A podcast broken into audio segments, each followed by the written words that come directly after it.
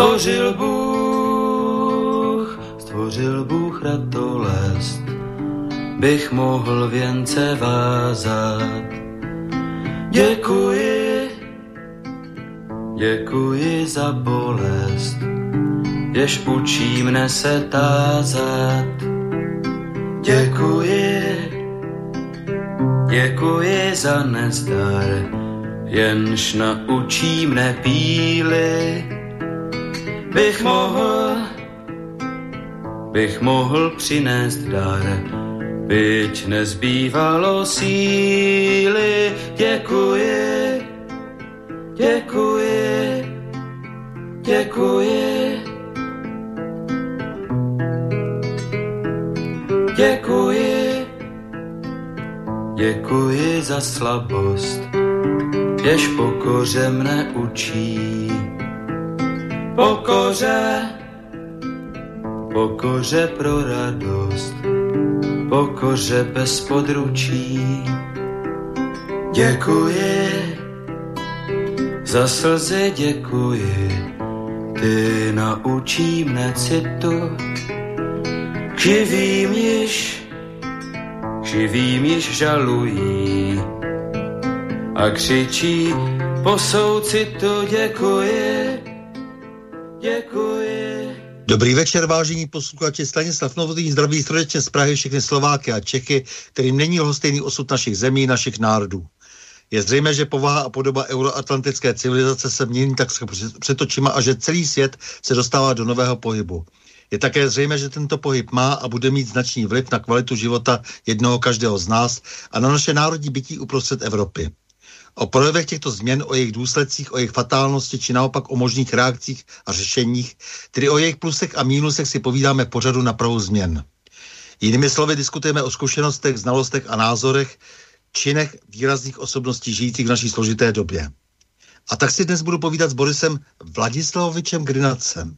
A vy se, milí posluchači, můžete zapojit do debaty také, pokud pošlete svůj dotaz na adresu studiozavináčslobodnyvysílač.sk nebo budete-li telefonovat na číslo 048 381 01 01, což platí pro slovenské posluchače. No a z České republiky můžete volat na číslo 00421 483 810 101.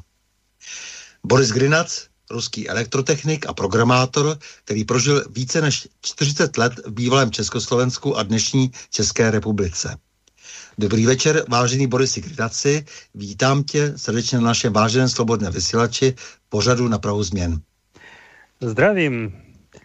Tak, eh, tak začnu něco o sobě, o sobě povídat. Eh, prosím, Stando, abys mě eventuálně přerušil nebo moderoval. Hele, když... milí Borisy Vladislavoviči, naprostou většinu života si prožil v Československu národně v České, následně teda v České republice, ale přišel si z někdejšího Sovětského svazu do tehdejší ČSSR. Aha. A já bych chtěl, aby se nám vlastně povyprávěl o té své původní domovině. Protože dnes už bývalý sovětský svaz vystupuje v oparu takových těch nejrůznějších mýtů a je líčen jako peklo nebo naopak glorifikován, co by říše sociální spravedlnosti a dobroty. Popiš nám, eh, prosím tě, život realističtěji, jak vypadala 60. a 70. léta pozdní éry SSSR, jak si vnímal svou rodnou zem, když jsi tak začal s tím, abych ti trochu napověděl. Jo, jo, jo, jo, jo. Tak eh, Narodil jsem se v roce 56 ve vesnici Puťatino v tehdejším Rusku. Nemá to nic společného s Putinem, prosím tě. S Puťatino, Puťatino, možná s nějakým Puťatinem, ale já jsem se nikdy nedověděl, eh, kdo to byl.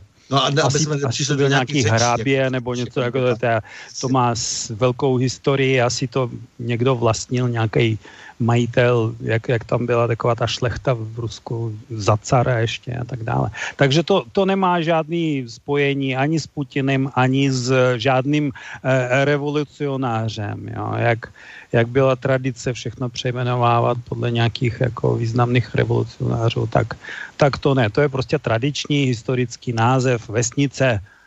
No, ono to bylo, ono to bylo vlastně um, silo, a silo od vesnice se e, liší tím, že je tam kostel.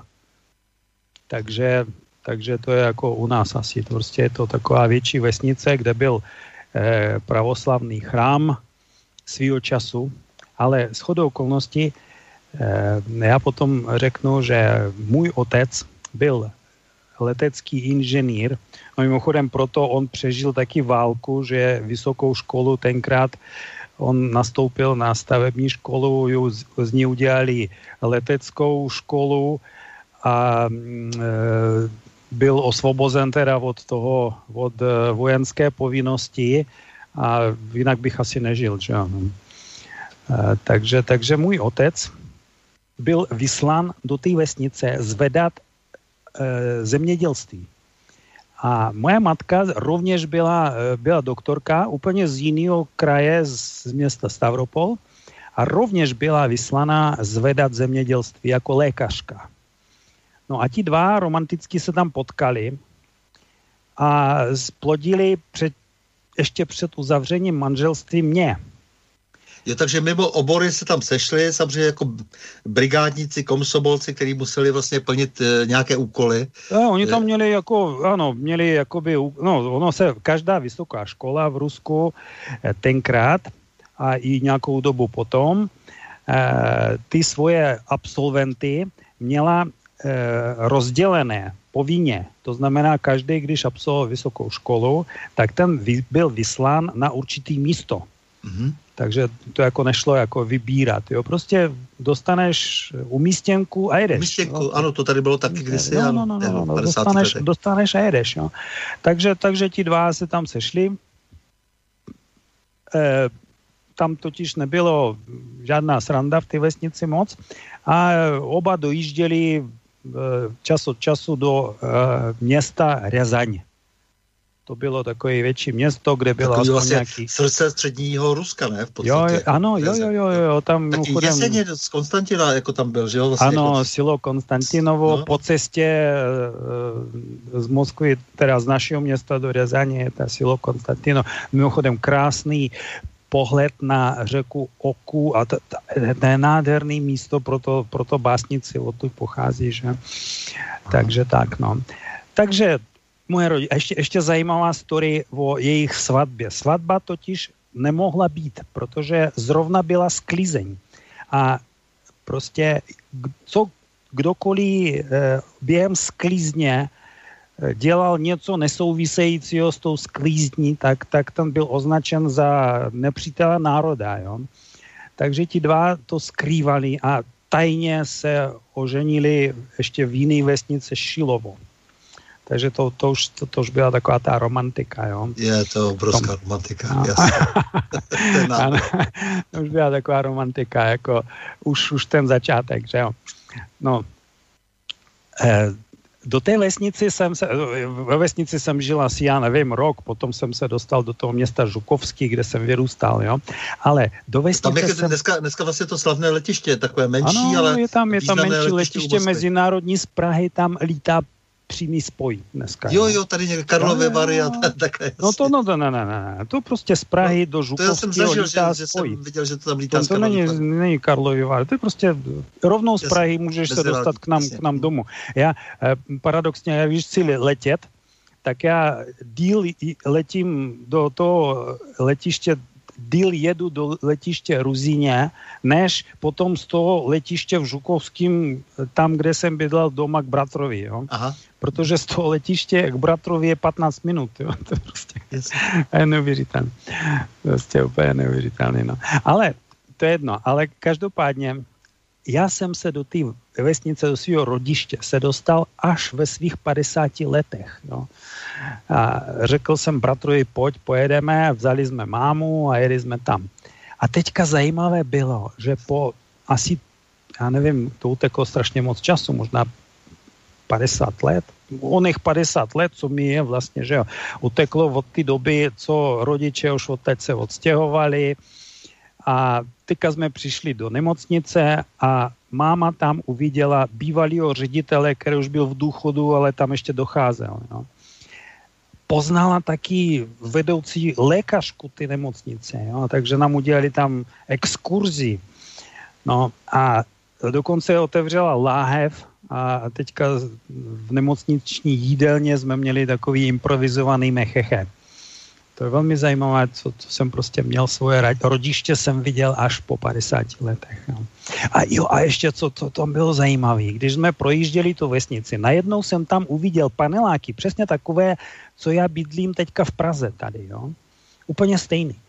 A říká, kuňa, to snad není možné, jako my máme v Praze takový paneláky. Jo. A ta doktorka, co s náma, ta e, vedoucí lékařka, co s náma tam byla, ukazovala nám to město, ona řekla, no tady, by, tady žijou Češi, protože stavěli transitní plynovod a někteří i tam zůstali, takže žijou tam furt ještě. Jo? Takže tam byl nějaký dispečing toho transitního plynovodu. Ti lidi, co stavěli eh, ten plynovod z Čech, eh, si tam vzali nějaké, nějaké eh, místní dívčiny a vybudovali tam rodinu. A ty baráky, co, co zbyly, prostě ty paneláky po té stavbě, tak tam ještě někdo bydlí dokonce z Čech, jsem tak slyšel. Aha. Velmi, velmi Takže prostě tě, dobře, Puťatino, to je prostě někde Puťatino. z řezenské oblasti a ano. potom jsi se teda přestěhoval do toho... Potom do toho, jsem se přestěhoval do města Žukovský, což je město eh, leteckého výzkumu hmm. a dlouhou dobu to město bylo zavřené, dokonce když, eh, dokonce až do, do, do, do začátku toho té Garbočovové perestrojky. Jo. To, to bylo úplně zavřené město. A, a to město, to mě strašně bavilo. Jako, jo, to, bylo, to bylo takové, mm, ve městě byla neuvěřitelná atmosféra toho výzkumu a vědy a tohohle toho. Teď jsem tam chodil do školy, eh, možná k té škole, jak v Rusku funguje to eh, eh, vzdělání. Jo tam se chodí čtyři roky základní škola, potom se chodí osmiletá ta škola. Po těch osmi letech člověk mohl si rozhodnout, zda půjde e, jako u nás na Gimple, jenomže to byla desetiletka, ještě dva roky a nebo si může rozhodnout, že bude dělat nějakou profesní kariéru, eh, prostě odborné učiliště, nějaký může, může si vybrat. No a ten, kdo chtěl na nějakou vysokou školu, tak ten, ten měl jít uh, udělat těch deset let. Jakoby, jo. Čili uh, v Čechách je to čtyři roky Gimple a v Rusku Mimochodem teďka v Rusku, myslím, že je tam teďka tři, tři lety gymnázium, taky se to jmenuje tak. Je to, je to blíž teďka eh, k Čechám, než jsem to měl já tenkrát. Jo. Takže 10, 10 let škola. Jo. Takže 10, no ta škola, ta, ta, tam, jsem, tam jsem nebyl dobrý eh, v té škole žák. Jo. Dělal jsem průšvy a zachraňovala mě máma, protože moje máma byla lékařka a ona znala celé město, léčila děti všem, všem lidem ve městě, takže byla prostě vážená. No. Ta chodina tam mě zachraňovala jako ze všech možných průšvihů. Jste se zlobil prostě. Jako já jsem, ano, já jsem, já jsem prostě zlobil. Jo, zle.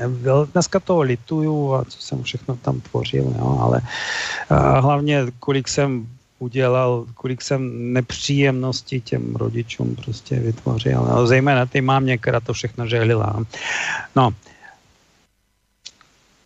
takže, takže ta škola, to, tam, tam to bylo takové jako divné, ale já jsem potom, po, čas, po, po, po letech, jsem se viděl s těma spolužákama a ti spolužáci prostě vytvořili na mě takový jako ještě víc negativní eh, pohled, než jsem měl sám, sám o sobě.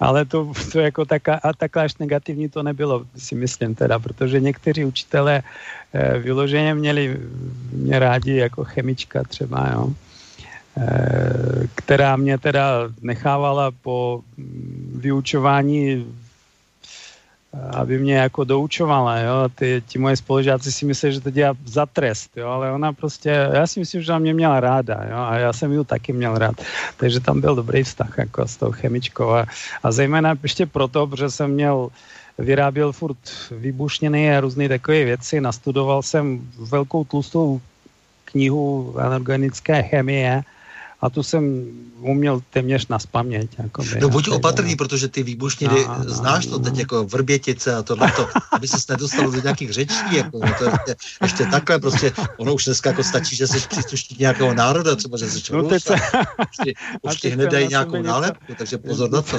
Něco, něco prozradil samozřejmě, ale já jsem zjistil, že, že jako všech, všichni děti jako se zajímají o tyhle věci. Jo. No, a, no, nakonec jsem zjistil, že tady v počítači jsem našel... o tom, že vybuchne škola. No, no, no, no. Je pravda, ale to, to je správně, že jsi mě přibrzdil tady v tom, že jako, že že tenkrát to bylo takový jako neškodný, ale dneska, když člověk se o tom zmíní, tak okamžitě je z toho No a tvůj tatínek mezi tím, takže ty jsi studoval tu školu, jak říkáš, tam si měl jaksi složité vztahy, ale zároveň jako měla tě ráda chemička, do toho ano, pan učitel, jak jsi říkal, eh, fyziky, eh, tak. tak taky prostě jako ty jsi mu jako snad jako, jak jsme tady vyprávěl, eh, tak jsi mu pomáhal dokonce schánět jeho příští milou a, a tak dále, nebo no, jo, jo, jo, musí vysněnou partnerku, a, a, což je neuvěřitelné vlastně jako v, té, v, tom, v tom základním školství, že to mohlo takhle fungovat. Ale tvůj tatínek mezi tím projektoval aerodynamickou váhu pro hyperzvukový tunel T-117, co to je? No, no, no, no, no, tam, tam je, bylo zajímavé, že no, táta dělal prostě takového mechanického inženýra e, v tom výzkumném ústavu.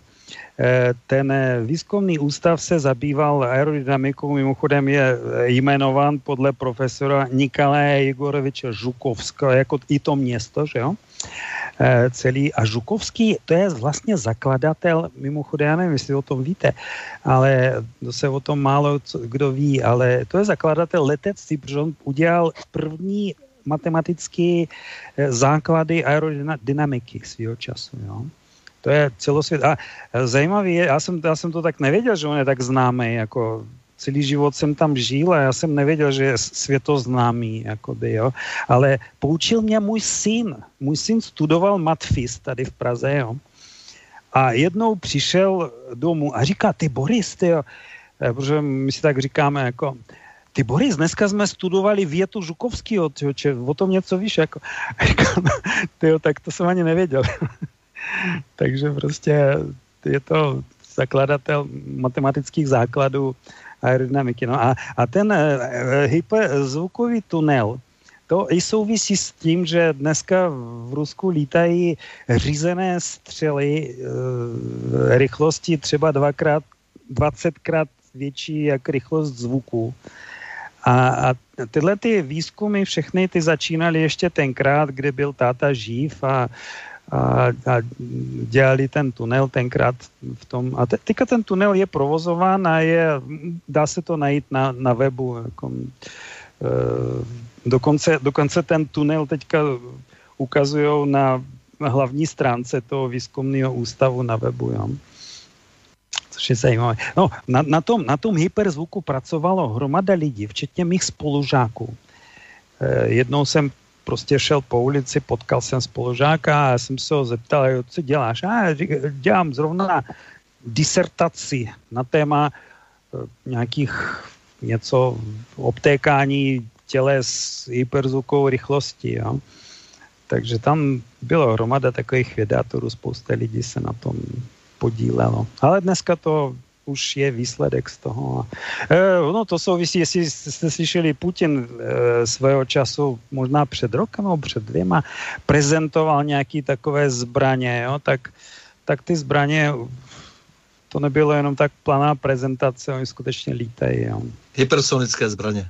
Ano, hypersonické. Mm-hmm. Tam, tam jde o to, že tohle to je aerodynamický e, hyperzvukový pohyb. To znamená, že ten pohyb je řízený na rozdíl od bali, balistických střel, které e, prostě rovněž letí hyperzvukovou rychlostí, ale ty nejsou řízeny. Ty se dají jako předem spočítat, kam ta střena dopadne a všichni ví už dávno, kam, kam letí a tak dále. Kde, když to tahleta, tyhle ty střely jsou řízené a v té velké rychlosti e, za prvé s tou střelou ta se dá navádět, e, během letu řídit a manevruje a prostě lítá složitou trajektorii, takže tam Je Takže prakticky... ty jsi to ani netušil, tatínek dělal na úžasných prostě projektech, jakože a, a ty si mezi tím tady zápasil, eh, jak jsi s učitelkami a se spolužáky a měl si na všechno svůj názor, jestli to správně chápu a eh, dělal si tak trochu, co chtěl a e, zároveň dneska je ti to líto, že si to prostě mohl udělat jinak, ale možná by si se zase nějak vyvíjel jinak, kdyby si trochu nerebeloval, neprotestoval. No, to já nevím, no, to je jako, teď už, teď už je pozdě. Lito, já lituju toho, že jsem rodičům e, způsobil prostě potíže svého času, jo, to jako, jo, a, a hodně i, i dál v životě, jako, i dál, dál v životě jsem rovněž jako měl, měl potíže a rodiče neměli ze mě moc velkou radost, teda. Mm-hmm. No a ty si potom teda chtěl jít na vysokou, nešel si a... No ne, že nešel, já jsem to, já jsem prostě neudělal zkoušky, jo, a což, což jako mě tatínek svýho času prostě říkal, uč se a, já si říkal, no, já už to všechno umím, jo. No a neudělal jsem zkoušky, no to, to, to mě teda plesklo teprve. Teď jsem začal si uvědomovat, že že kam já vlastně kráčím v tom životě. Jo. Tak to, jo, že to bereš tak na lehkou váhu, že sice, ano. jak si potom zjistit, talent máš, ale e, že ti chybí disciplína, nebo tak tomu nějak rozumím? Jo, jo, jo, jo, ano, chybí mi disciplína a jo, spousta věcí mi chyběla tenkrát. Jak jsem rád, tak na, nakonec jsem prostě dopad tak e, blbě v tu dobu. Rodiče byli, jak jsem říkal, nešťastní, že jsem prostě musel na, na tu vojnu, jo. No, vojně, ty, ty rodiče vždycky mají strach, to je o děti větší, než, než ty děti mají sami z ty vojny, no. takže, takže, takže jsem šel na vojnu, jo, no, že ta vojna to, ta vojna byla dobrá vlastně. No, no, a zajímavé je, že v Čechách prostě je takový e, jiný vztah k ty vojně. Jo. V Rusku je vztah takový, že, že je to povinnost a e, jsou lidi, kteří se na to těší, no já jsem se moc netěšil teda, no, ale a, ale v Česku je to prostě modrá A jak se na to těší, tak... že je to srovná, nebo z patriotických důvodů, že jak se se cítí jako vlastenci, jak se těší vlastně na tu vojnu, co všechno je Já si myslím, že tam je ten patriotismus určitě, jo, mhm, určitě, mm-hmm. určitě, prostě u všech těch dětí je, je určitým způsobem patriotismus a lidi se na to jako připravují, chystají se na to, mají možná obavu, ale na druhé straně se na to těší. No. A i tehdy za Sovětského svazu prostě to bylo, bylo vnímáno jako patriotická věc, jako jo? Jo, určitě, určitě. No, protože Rusko, Rusko-Sovětský svaz mělo svou identitu významnou a jako lidi, lidi se cítili jako patriotický i přes, jako spousta lidí třeba byla kriti, jako třeba já, já jsem taky byl kritický vůči těm e, komunistům a, a tak dále. Nicméně prostě e, ta vojna byla povinnost a e, jako patriotická povinnost vlastně a všichni na tu vojnu šli, takže, takže to tam... No, ty jsi šel k námořníkům a to, to byla prodloužená služba, že jo? U těch námořníků to bylo složitější, ne? Než no, eh, normální, bylo... Eh, normální pozemní vojna. No, ono, e, ještě, ještě tam byla takový, jako že nás furt volali na tu vojenskou zprávu a teď pře vojenské, teda ty e, prohlídky zdravotní furt dělali opakovaně, třeba před tou vojnou asi třikrát nebo čtyřikrát jsem byl na různých prohlídkách, a na různých přednáškách, jak je to prostě důležité jít na vojnu a tak, jo. Tam nás na celý den třeba na tu vojenskou zprávu uvolňovali třeba z práce, zaměstnání, ze školy a tak. Jako taková ideologická příprava. Jo, jo, jo, takhle, takhle nás připravovali. No a já už jsem tušil, že, že to všechno vychází na, tu, na, to, na to námořnictvo, jo. Protože ty, jako všechny ty prohlídky jsem měl dobrý a, a ty, ty doktoři tam u těch prohlídek šuškali, jo, ten je dobrý, ten půjde tam, tyjo, takový prostě, jo.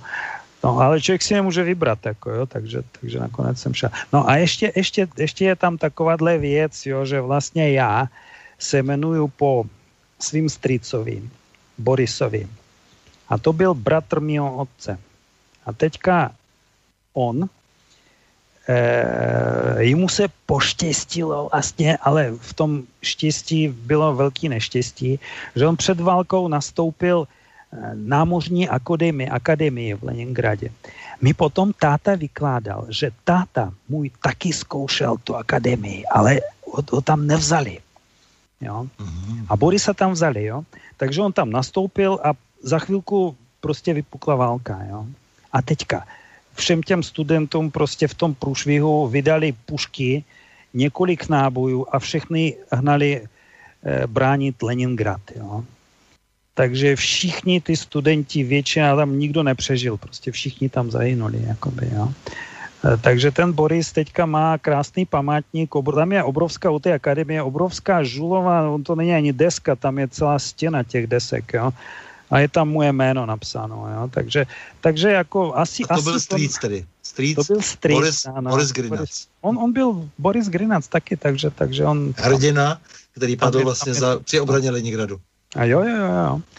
Padl při obraně Leningradu a musím se tam někdy podívat. A já, já o tom vím, že mám fotku a babička tam byla. Já jsem tam nebyl v životě, takže musím se tam podívat ještě někdy. E, přímo na tu desku a musím se na to podívat, jak to tam vypadá. No. E, ono to je, dneska je, za chvilku bude den vítězství 9. května, že jo, takže to jako to, to člověk musí vzpomínat, vzpomínat na takové věci, že jo. No, takže to je nějaký, jo a ještě, ještě co se, prostě ta rodina naša tím námořnictvím jako nějakým způsobem poznamenaná, protože já mám bratrance Maxima, mimochodem Maxim kreslí Mašu a Medvěda, jo jestli, jestli víte. Tak když se podíváte na no, Mašu no, a Medvěda, tak tam, jako, je, tam je eh, Eh, Maxim Grinac, jo. Nějaký krátký filmy vyrábí, nebo něco takového? No, no, no, no, no tak on je v tom týmu, jako jo, on no, dělá. Maša Medvěd, to je taková ta ru, ruská propagace, v Británii ho označili Jasně, jako... Ano. jako ruská, ruská ideologická něco diverze, nebo co já nevím prostě Maša a Medvěd, no. Tak, tak ten Maxim... Dostal ten... se na úroveň eh, čínský pandy vlastně, jako Maša a Medvěd.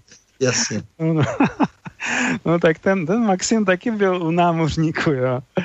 Takže, takže zajímavý. Prostě celá ta rodina je tak poznamenaná, jo. A já, já si pamatuju, eh, na tu vojnu mě eh, doprovázela právě babička. A ta chudina tam plakala, já jsem v podstatě měl z toho radost, že jedu někam na vojnu, jo, ale ta babička tam plakala, protože ona si pamatuje tu prostě tragédie, že jo, takže... Uh, si pamatuju ty, ty vagóny, že jo, který odjížděli z těch nádraží, že jo, jo na tu frontu. Jo, jo, to, to bylo u té u starší generaci, jak jsem pochopil, vlastně velmi silný, jako, jako že jo, v tom sovětském svazu. Takže prosím tě, dobře, ty si absolvoval vojnu, ale uh, jako, to jsou úžasné prostě jaksi vzdálenosti, jak, které se dají na vojně prostě absolvovat, že jo, Severodvinsk, to znamená u Archangelska, že jo, až nahoře do severu. A pak zase v Kijevě třeba si byl na výcviku. A tak v Kijevě, v Kijevě jsem měl ten výcvik ale ten výcvik, to bylo, to bylo krásná věc, Maria, to, jako, když já, vo, Češi za mě dělají srandu, že já když vykládám vo vojně jako o krásné věci, tak prostě všichni se smějou. No nicméně, tam e, byl výcvik e, těch e, takových, my jsme byli radiotelegrafisti, jakoby, jo, a ten výcvik byl úplně nejvíc intenzivní, jo, tam, tam jsme prostě začínali ráno tím, že jsme dělali pět kilometrů v trenírkách a v pruhovaných tričkách po ulicích. Jo. E, já jsem to na začátku nestí. Já jsem o sobě myslel, že já jsem fyzicky zdatný, no a ukázalo se, že ne, já jsem byl jeden z posledních tam vždycky. Jo. No potom jsem se polepšil, protože jako nás tam proháněli dost. No. A teďka 8 hodin každý den jsme měli výcvik ve třídách, prostě nás tam učili různé různé věci. Jo.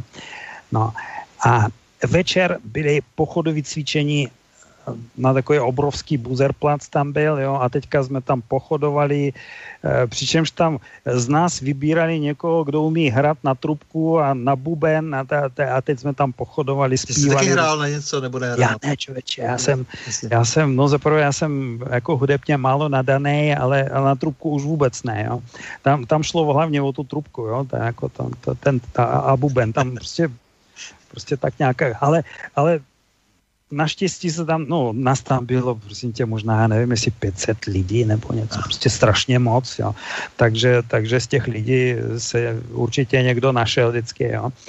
No, prostě intenzivní, úplně nejvíc jako výcvik jsme prodělali, jo, a, a a to jsem v životě potom ani dřív, ale později nezažil, že že tam se vytvořila taková soutěživá atmosféra. Jo? Teďka nás tam psali jsme každý den testy, hodnotili nás a, a prostě všichni chtěli být nejlepší. Jo? Prostě taková atmosféra se tam vytvořila. Jo? Jako ty lidi tomu věřili, že to je, ta soutěž je v pořádku a tak dále.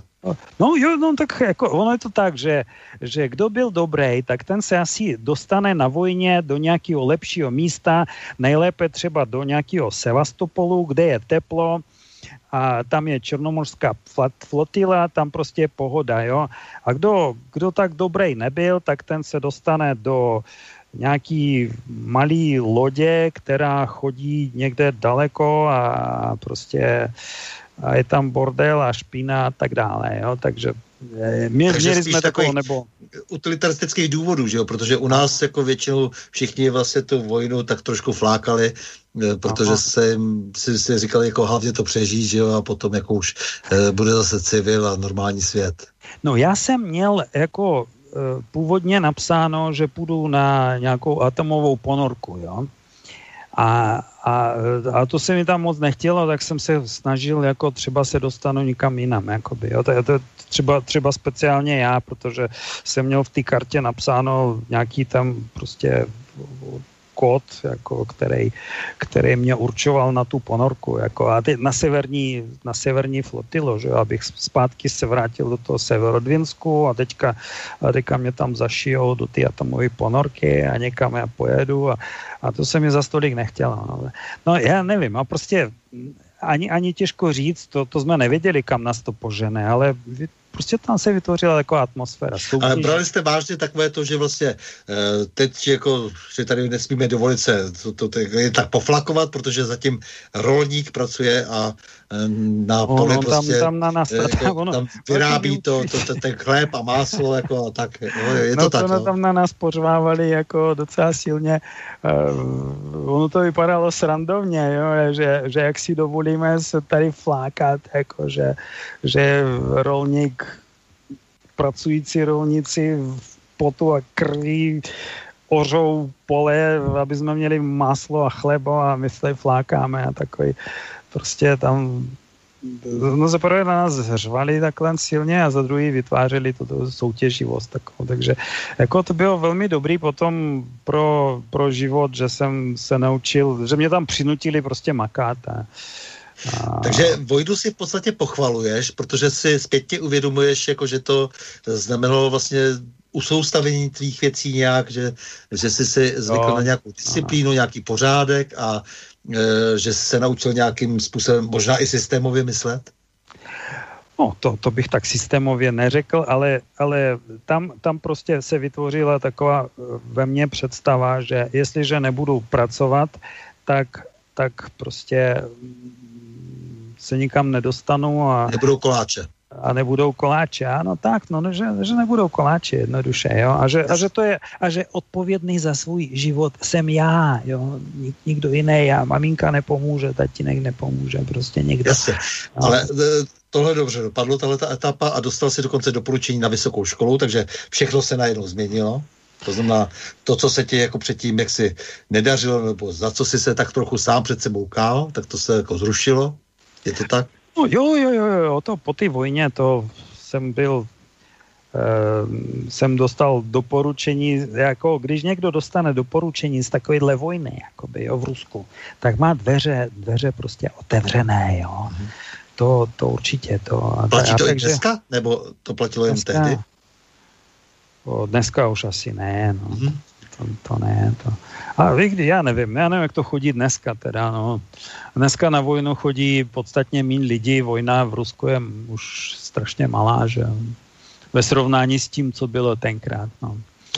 E, takže, takže to, no, tak ta, po té škole, po té vojně teda, tak jsem, jsem měl takový ty dvě, dvě ideje. Tata, táta mě chtěl, že bych šel, zkusil na MGIMO, to je taková ta diplomatická škola, Mimochodem spousta Čechů ju taky absolvovala. To je e, vysoká škola zahraničních vztahů. No, ale, ale tam se mi jako moc nechtělo, protože já jsem jako to, to státní zřízení moc, moc jako jsem s tím nechtěl spolupracovat. Jo. Já jsem nebyl žádný disident, to ani náhodou, to, to ne, ale, ale prostě, když jsem studoval eh, všechny ty ideologické věci a já jsem hodně četl Lenina na vojně, tak se mi zdálo, že, že jako ten bolševik prostě vytvořil na ten národ masivní podvod, jo? Že, že nakonec jak dělník, tak rolník, všichni byli podvedeni a je to nějaká taková ta v podstatě mafie nějakých intelektuálů se zmocnila řízení státu a, a, a nebylo, jako, mě, mě to nešlo. A možná, možná to je souvisí i s tím, že moje máma to moc taky nemusela, ona byla tak nějak podle mě tajně věřící a, a měla v sobě takové tradiční morálku, jo, a takže se mi nechtělo prostě schvalovat tady to, to zřízení a, a být motorem toho, jakoby, jo, tak, hmm. tak, tak, jsem, tak jsem si řekl, že, že nejistější živobytí prostě je technik, jo. Technik, tam, tam můžu myslet, co chci a budu, budu dělat svou techniku a, a vylište mi. Tak, prostě, prostě tak, no. Takže jsem šel na nakonec na technickou školu v, no to se jmenovalo Maskovský energetický institut, jo. ale tam měli fakultu radiotechniky. A to mě bavilo i proto, protože na vojně jsem potkal takové jako nadšené lidi pro tu radiotechniku, jak jsem byl ten radiotelegrafista, jo, tak tam najednou prostě jednou přijeli nějací velcí důstojníci e, a odborníci na to. A teďka mi vykládali, jak, jak všechno jak funguje v té radiotechnice a jak, jak fungují nějaké ty radary a takové věci. A, a a to mě prostě nadchlo hrozně, jo, tak jsem, tak proto jsem šel na tu radiotechniku. No, no to bylo náročné, ty jsi říkal, že pět lidí na jedno místo, ty no, jsi to složil z všeho skvěle, že jo, a tak dále. Je to, no jo, jo, jo, no to, ono to je, je třeba říct, že, že v tu dobu technika byla jiná, jako, co, což dneska například prostě technika není nic, jo, na techniku nikdo nechce jít na vysokých školách. Bohužel. Nikdo, nikdo prostě se nehlásí a je tam nedostatek lidí, takže tam berou, berou každý. Ale tenkrát na tuhle tu zrovna fakultu tam bylo pět lidí na jedno místo. A a bylo fakt těžko se tam dostat. Jo? No a nicméně já jsem, já jsem prostě, jak jsem byl zvyklý z ty vojny prostě se učit, tak jsem, jsem se dobře připravil všechno, tak jsem měl všechny vynikající známky u zkoušek a ani, ani jsem nepotřeboval nějaký takový ty tlačenky a tenhle, ten, to, tu doporučení, tu vysokou školu, to jsem ani nevytah, jo. Takže jsem byl prostě okamžitě tam přijat, jo což jako bylo dobré a ta škola byla ukrutně těžká stejně, jako ne, nejenom těžký se tam dostat, ale i udržet se tam bylo strašně těžký. Jo. Ale na druhé straně eh, byla fantastická jako spolupráce těch učitelů, že nás tam dost často dusili, no nedá se říct dost dusili, to bylo v našem zájmu, prostě ty učitelé s náma klidně byli na těch cvičeních do noci, třeba do půlnoci, do té doby, než si všichni pochopí, o co tam jde, jako v, tý, v, té, v těch předmětech, v té matematice speciálně. Jo. Což jako je fantazie. No. A, plus ještě ty předměty všechny navazovaly jeden na druhý, co se naučíš na jednom, v jednom, tak se používají. To je strašně promyšlený to bylo všechno. Jo. Takže to, to, jako to, jsem, to se mi líbilo, ta škola. No a e, a, ale, ale, ale tam nastal zase pře, je v životě převrat, jo? že já jsem, tam, tam byla, na škole byla, byl odbor zahraniční spolupráce nějaký. Jo? A ve druháku e, jsem se dověděl, že tam hledají nějaký studenty na výměnu studentů, na výměnu studentů. No a, a mně se to strašně jako, jsem, jsem byl tím nadšený, protože jsem si říkal, já chci se podívat do světa, tak jo. A teď mám šanci No, dokonce jsem zlanařil svého kamaráda tam a spolu jsme to zkoušeli něco, ale, ale na tu výměnu studentů se dostat, to bylo prostě, to je, já, já bych to srovnal jako s přípravou letu na nějaký měsíc nebo do vesmíru prostě, jo. no, protože, protože jsme, jsme tam potřebovali mít. Já jsem kvůli tomu, jsem absolvoval prostě úplně podrobnou lékařskou prohlídku, nevím proč, jako, ale tam, tam prostě různé rentgeny a to všechno prostě mě proskoumali ještě víc než na vojně, já jsem se tomu smál, jako. E, teďka nás hnali na nějakou Krem, pozor, to byla ještě kremelská poliklinika, jo. Z nějakého důvodu tyhle lidi, co posílali zahraničí, to prostě měli tu elitní polikliniku a tam mě, jsme měli speciální doporučení na tu prohlídku, jo. No. Pak ještě jsme museli mít různý posudky a, a to jsem neměl problém, protože jsem i po vojně, jo, takže posudky jsem všechny dostal. A, a, ale a zároveň jsme museli mít výborný prospěch prostě. Tam, tam se hodnotilo, kdybych neměl prospěch, tak, tak bych se nikam nedostal. No, no a ten můj kamarád, ten se na to vybot, jo, protože, protože řekl, to mě to za to nestojí. Jo. Takže, takže jsem nakonec byl sám z ty celé školy, jsem byl sám jako na tohle. A byl jsi důsledný a proč jsi si vybral ČSSR? ČSSR. No a teďka, a teďka jsem mohl vybírat, jo, kam já do těch socialistických, jako Bulharsko, Rumunsko, eh, teď dokonce Rumunsko tam bylo, no. Teďka eh, ještě jsem mohl jet do Maďarska, do východního Německa, do Česka, do Polska, jo. No a my jsme totiž ve škole měli jednu učitelku, která, která učila zeměpis, jo, No a když jsme tam probírali ty různé ty země a tak dále, ona o Čechách mluvila strašně dobře. A řekla, že, že no, v Čechách ono to moc, moc těch surovin tam, tam není a všichni Češi musí všechno odřít prostě sami a mají tam tím pádem velmi dobrý průmysl, chytrý lidi a díky tomu prostě, že jsou pracovití, tak tak mají tam velmi dobrou hospodářství a životní úroveň a tohle To prostě takhle mluvila o tom. Jo. A já jsem z toho byl z té školy nadšený. A to, to bylo hrozně, hrozně dávno vlastně, jo, protože to už jsem byl po vojně a tak dále, ale, ale to jsem pamatoval z té školy a tady toto. No. Takže ten výběr byl úplně, úplně jednoznačný. Jo. Takže jsem, jsem, jsem chtěl jet do Čech. Jo. A takže jsem, jsem prostě, no a opět, to už jsem vykládal, že to bylo složitý, takže nám dali pás, byli tam lidi, eh, tento finále bylo na ministerstvu, eh, ministerstvu eh, školství v Moskvě, že jo.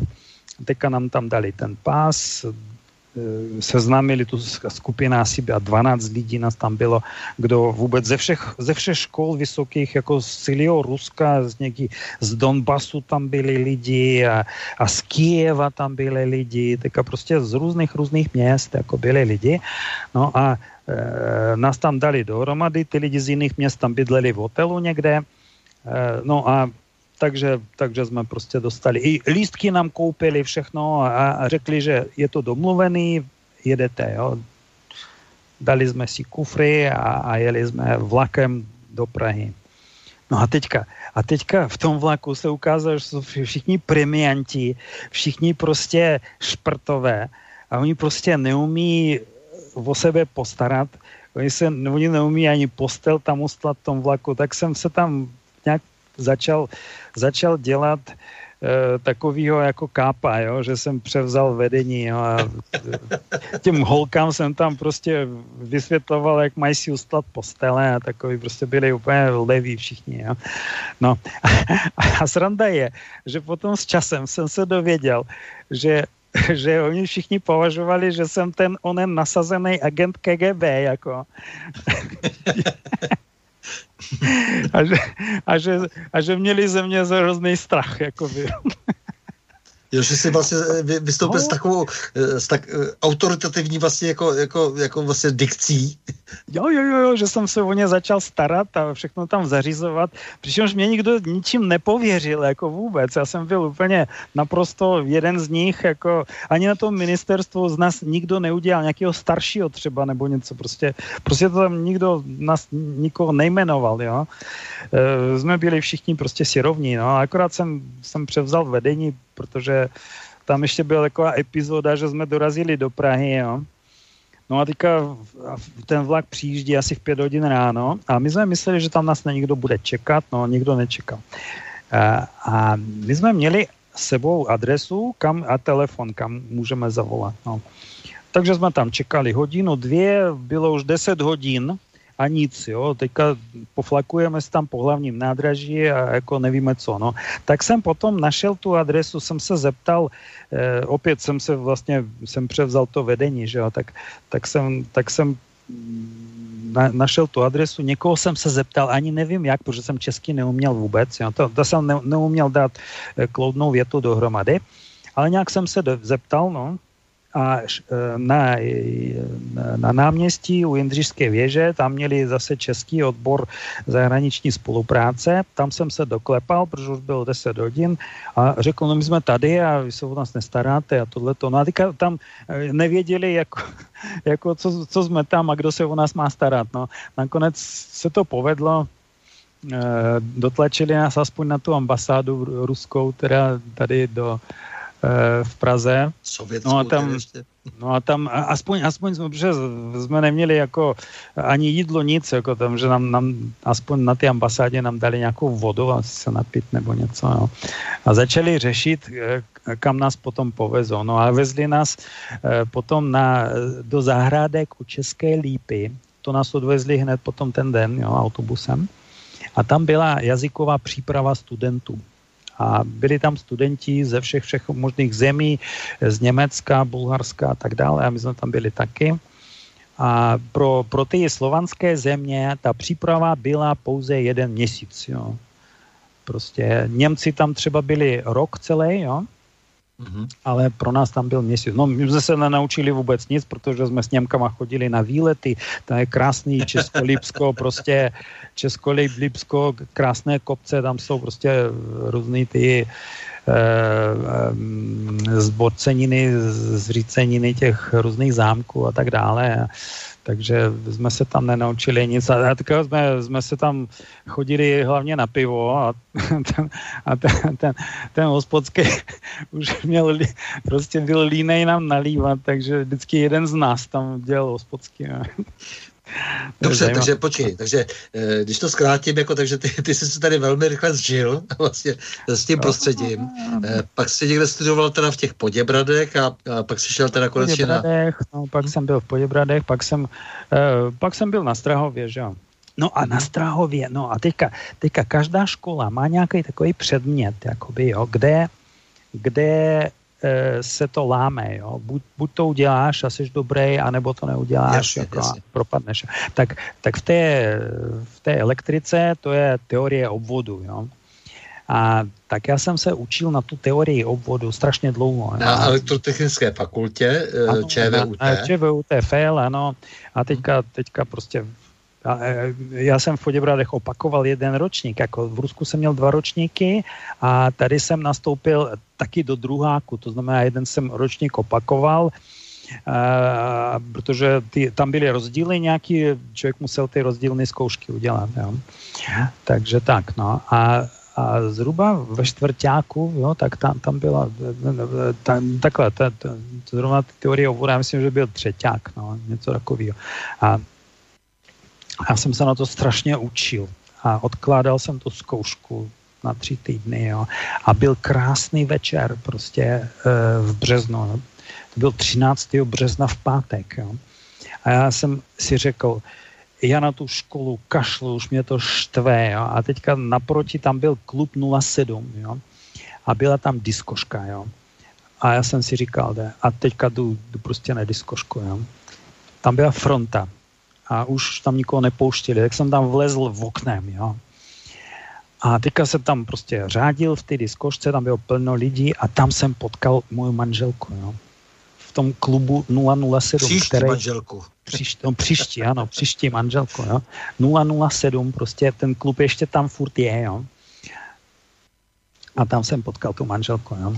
No a to prostě bylo osudový, jako my, my furt jako když o tom mluvíme, tak to, to bylo prostě takový, že já jsem ji potom doprovázel eh, k hlavnímu nádraží, ona si sedla na devítku tramvaj a jela k sobě na kolej a bylo asi, prostě jsme šli celou cestu se Strahova až k tomu hlavnímu nádraží a, a měla ve mně důvěru, já si říkal, kurňa, tak prostě holka, která vidí mě poprvé v životě, jo, a ta se mnou je schopná prostě jít zestrahovat tím lesem, jakoby celou tu noční Prahou. A, tak, no, takže, takže nějak, nějak byla tam chemie taková, jo. No ale dobře, takže to byl naprostý zlom, protože tím si vlastně a, i porušil nějaká pravidla, e, která jste měli. A to teda... byl průšvih, no. Ano. No, my jsme, ono je to tak ještě, že, že, že byla asi druhý rok, jsme si i počali dítě, jo, to byl ten průšvih, jo. A my jsme si řekli, že si vezmeme, jo, jako, jo. Takže, e, takže a teď, teď aby, aby to nebylo nějak pozdě, že jo, tak jsem to začal brzo, tak jsem to oznámil na té ambasádě, že potřebuju prostě tohle a, a, že, a oni mi řekli, aha, ty potřebuješ eh, eh, papír o právním způsobilosti k uzavření manželství a ten ti dej teprve na ministerstvu, jo. No tak jsem se vydal na to ministerstvo, Uh, opustil jsem Prahu, jel jsem do Moskvy, no a tam mě okamžitě sebrali pas, a řekli, že ty si porušil pravidla pobytu prostě sovětských občanů v zahraničí a takže, takže prostě už, už, už končíš. Jo? A dokonce mi nedali ani žádný doklad o, o vzdělání jakýmkoliv, protože ono je to ještě tak, že eh, v Rusku, když eh, jedeš když vůbec nastupuješ vysokou školu, tak ti tam seberou všechny ty doklady o předcházejícím vzdělání. Jo. Takže ty doklady, že jsem vůbec absolvoval střední školu, tak ty už jsem neměl. Jo. A, a z ministerstva mě nedali taky nic, jo. takže jsem byl úplně jakoby bez vzdělání. ani, ani tu střední školu jsem jakoby neměl. Takže v Rusku jsem měl velmi malé šance, jo. jako vůbec něco dělat. Jo bylo to takový blbý. No, no nicméně jsme se domluvili s Hanou. Hana Eh, si tady zařídila, my jsme spolu vlastně ještě mm, předtím koupili zájezd s eh, Čedokem. Ukázalo se, že tenkrát ještě za komunismu se dali zařizovat takové soukromé zájezdy. Jo. Takže jsme koupili ten soukromý zájezd, ona přijela do Moskvy, tam jsme zařídili svatbu za týden, to všechno se prostě odehralo za týden. Jo. A, a, a teďka v tom mým osudu strašně moc lidí mě pomohlo, jakoby, jo. Jako, jako například na té ambasádě český e, nás pochopili a hned hned nám vydali všechny papíry, co bylo potřeba z české strany. A to prostě na počkání hned, jo, jakoby, jo. Teďka na tom, na tom úřadě kde jsme se brali. Oj, ono se nesmělo brát jako v tom městě Žukovský, protože to bylo uzavřené. Takže jsme, jsme se brali eh, na, na tom, eh, na úřadě v Libercách, to je, to je kousek od Moskvy, jiný, trošku jiný město, jo.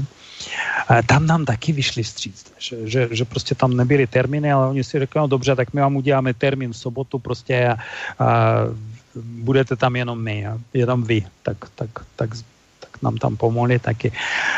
No a, a pak, pak, už, pak už na základě sjednocení rodiny jsem, jsem se chystal teda do té Prahy. No, v Praze jsem musel ještě najít nějaké zaměstnání eh, a formálně, aby, aby mě vůbec dali jako to povolení se odcestovat. A naštěstí já jsem dělal vrátný na, na, na, prostě jako brigádu jsem dělal vrátný jako na tom Strahově, když jsem byl student. Jo tak jsem zavolám do studijní oddělení a jestli tam mě napíšou papír, jako že, že tam můžu dělat vrátný. Jo. Takže mě tam psali papír, že, že mám v Praze zaměstnání, jo. Že jsem ten vrátný. Jo. Takže jsem se vrátil do Prahy, šel jsem na studijní a okamžitě ještě, ještě to je neuvěřitelné, jaký jsem měl vůbec práva, jakoby, jo, to, to jsem žádný práva neměl, jo, ale, ale ta paní na tom studijním okamžitě mi obnovila jako to studium, jo, okamžitě mi dali kolej, prostě maximální podporu. No a když jsem dodělal diplomku, ještě zranda, já jsem přišel pro ty papíry na to studijní a ta paní úplně ta samá, tam, tam mi řekla, hele, podívej, tady před chvilkou končil studium dálkové ředitel ze severočeské energetiky. A, a velmi příjemný chlap, hele, já ti dám kontakt na něho a, a máš zaměstnání tam třeba, jo. No, takže... takže ty jsi si vlastně ty, eh, tu Českou republiku trochu vyzdoroval, zároveň samozřejmě to byla i nutnost eh, kvůli jaksi eh, té přednosti, že jsi teda jako tady seznámil se svou vlastně příští rodinou v podstatě. A, příští rodina, ano. A, a nicméně i, i jako takový, takové to české vlastně, jako že jako jasně ten se nám líbí a tak dále, toho budeme ochraňovat, jako to všechno ti vlastně vyšlo. jo, jo, jo, to to je úplně neuvěřitelné, jako, jak to všechno vyšlo, jako úplně. Hmm. Takže bez ohledu na všechny takové ty, ty, podporu. Jasně, jako, které vlastně kolem toho ideologické a tak dále byly, takže ty si jako nějak tím proklous, eh, byl to nějaký tvoj, nějaké tvoje know-how, že a tak dále, dobře. E, nicméně, e, dobře, pak se tady začal pracovat a do toho přišel teda převrat v roce 89. E, říkal, že jsi ještě pracoval na správě federálních hmotných rezerv. E, to bylo kdy? Jo, jo, to, bylo, jo. to bylo ještě jo, před... jako před, před převratem už jsem pracoval na správě hmotných rezerv jako programátor a takové jako... Tak, jak jsi přivítal ten převrat a potom, potom už, už pojďme k tomu, eh, co jsme si slíbili, že si budeme bavit o tom, eh, jak nás e, zasáhli a tebe zvlášť a, a komunitu vaší a tak dále, e, ty, ten, ten vývoj teda česko-ruských vztahů a toho, co se vlastně dělo po listopadu, ale zvláště, co se děje teď. Takže pojďme ještě zpátky teda k tomu, eh, že, že přišel rok 89. Co si o to očekával? Eh, byl jsi rád, nebo si nebyl rád, nebo jak A já jsem byl nadšený. Dokonce, dokonce, dokonce jako jsem tam něco vystupoval na toho, toho koně tenkrát. Jako, s mikrofonem, protože se mi chtělo jako strašně něco říct k tomu a tak dále. Jo. E, takže, takže jsem byl úplně strašně nadšený tady tím, že jako, že přijde, protože nějaký idealismus prostě ve mně byl, jsem byl stržený tím, tím vším děním a tak dále. Jo. Ale, ale musím říct, že krátce pro, poté jsem se schladil, jo, protože já jsem na ty zprávě federálních rezerv, tam prostě seděli takovýhle věci, že založili tam občanské fórum okamžitě, jo, a, a teďka se začal kritizovat to vedení, já jsem chvilku, i dokonce se, jsem se strhnul, jsem, jsem začal kritizovat svého milovaného šéfa, který byl prostě úplně ukrutný partajník, teda jakoby, jo, ale, ale byl to velmi příjemný a dobrý člověk, jo. A, a, a což mě jako mrzelo potom, no a, a teďka mě tam začali lanařit do toho občanského fóra a měl jsem před sebou velkou kariéru, že budu, že budu prostě nějaký, už mě tam slibovali nějaký funkce a tak. A. Ale, ale já jsem prostě viděl, jak, jak se do toho fóra e, sehrnou lidi, kteří v té zprávě neměli pozici e, protože prostě na to neměli, jakoby, jo, to prostě nebyli dostatečně vzdělaní a prostě lidi, nebo měli nějaký průšvihy a teďka ty lidi svoje vlastní průšvihy vyzdvihovali nebo prezentovali tak, že za to můžou komunisti a to tak nebylo. Jakoby, jo. Takže, takže já jsem, já jsem měl z toho, bylo mi z toho prostě blíno. Jo a i, i ze, včetně toho i svého konání, že jsem tam něco prostě e, měl proti tomu šéfovi svýmu, jako a, e, takže, takže prostě já jsem podal výpověď z toho, jo. E, ty jako elektrotechnik si vlastně se trochu taky e, přeonačil vlastně na programátora, No jo, jo, no tak ono to bylo nutné, protože, protože vlastně ta e, radiotechnika v Čechách byla v podstatě mrtvá. Něco se dělalo v Pardubicích, ale, ale v rámci, e, v rámci RVHP prostě Česko, které mělo velmi dobrou tradici, zrovna radiotechnickou, tak, tak to Česko nedostalo já bych tomu řekl nějak kvóty nebo něco, že by, že by v rámci toho RVAP něco seriózního vyráběli. Jo. takže, takže tady, tady ty perspektivy v tom oboru moc nebyly. Jo. Tak, nevím, tak dneska Ty sám říkáš, že kapitalismus vlastně si nějak moc neuměl, tak kdo by ho taky uměl, že jo, potom v roce 89. No jo, jo, jo, tady, to bylo, to bylo tady vlastně, u nás tak jsem ty... nadšeně, jsem se nadšeně prostě vydal. Já jsem měl nějaký pro různý podniky, jsem kdysi dělal i včetně ty energetiky nějaký programy, tak jsem, tak jsem ty programy udržoval, měl jsem za to nějaký pří, příjem a a jako z toho se dalo v celku žít, ale bylo to málo stabilní a teďka jsem měl rodinu, takže člověk prostě musel něco e, něco dělat, ale kapitalismus jsem neuměl a neuměl jsem si to zařídit. E, to svoje soukromé podnikání prostě jsem, jsem dlouho, a dlouho nevěděl, jak na to a co, co bych měl dělat. Prostě já myslím, že všichni prostě jsme neuměli ten kapitalismus. Jo.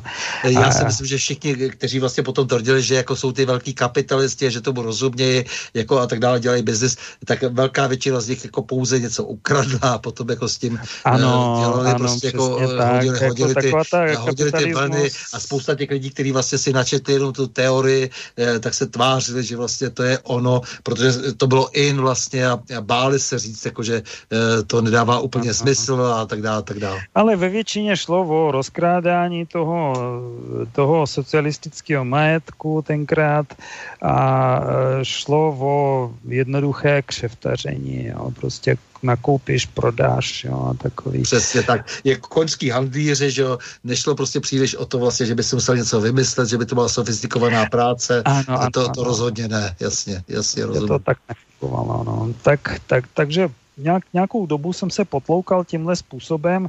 E, ještě byla taková epizoda, že jsem, jsem pracoval e, rovněž jako takový programátor pro jedného tady jakoby e, jako švéda, ne švéda, nějakého typka, který do Čech přijel hlavně kupovat nemovitosti, jo. A, a já jsem, a, a, a současně ten typek pr, prodával počítače Apple. No a teďka jsem prostě tam byl u něj, jsem pracoval s těma komputrama že, že by jako vy, vy, vize byla, že by jsme neprodávali. No. Zajímavé je, že před chvilkou nám umřel Ivan Havel, jo, a tak, takže ten typek svého času prodal obrovský komputer Apple tomu Ivanu Havlovi na tu univerzitu Karlovu, jo. A tenkrát jsem to tam montoval ještě, jo. Takže tak, takže tak jsem se nějak potloukal různýma takovými. No a dal jsi se dohromady s Romanem Čadou, naším, eh, ano. S, s naším společným přítelem, že jo, který eh, původně dě, dětský herec slavný eh, Krakonoše ližníci, že jo, a potom vlastně seriózní vědec v oboru. A, a začali jste trochu podnikat, ne? Jo, jo, jo, no to, ono to bylo tak ještě. Já, já ještě musím říct, že v mém životě úplně nějakým záhadným, divným způsobem hraje velkou roli eh, ještě jeden náš společný známý Tomáš Vejlupek, jo. Mm-hmm tak, tak ten mě jednoho dne zavolal a říkal, hele Boris, člověče, pojď tady, jako je, existuje firma tady a, a, a my se tam dáváme dohromady, budeme tam dělat velmi dobré věci. Jo? A to byla ta firma toho Romana Čady. Takže jsme se tam prostě dali dohromady a, a docela úspěšná firma, přestože jako nikdo neuměl tam opět vůbec nic, ale byla tam banda lidí, která jako zkoušela improvizovat a různé různé věci dělat. A, takže jsme byli v celku úspěšní tenkrát. No byly úspěšnější firmy teda, jako to, my jsme si neuvědomovali v tu dobu, že, že v Čechách je obrovský prostě Eldorado, obrovský potenciál na biznis člověk mohl prodávat všechno, co mohl, jakoby, jo, těm různým státním úřadům a, a, a ten obchod byl prostě úplně jednoduchý v tu dobu. Uh, ono totiž potom si uvědomili, to, e, tohle to si spíš uvědomili cizinci různý z Německa, z různých, různých zemí, že, že tohle to je takový ten úplně prázdný trh, který absolvoval úplně všechno v tu dobu. Nebo absorboval vlastně. Absorb, absorboval uh-huh. úplně všechno, tam se dalo prodat všechno. A, a zejména teda počítače, protože počítače byly prostě, nebyly někde, takže, takže Roman Čada a spol a my, my, my všichni dohromady, prostě tam, tam, tam to fungovalo tak, že, že prostě přivezeme nějaký státní úřad kamion komputeru, jo, kamion, ale jako obrovský. A, teď, a teďka všichni to tam vykládali a přijel celník opečetil to, nebo ta rozpečetil ten kamion, tenkrát ještě byly složitý celní řízení a tak dále.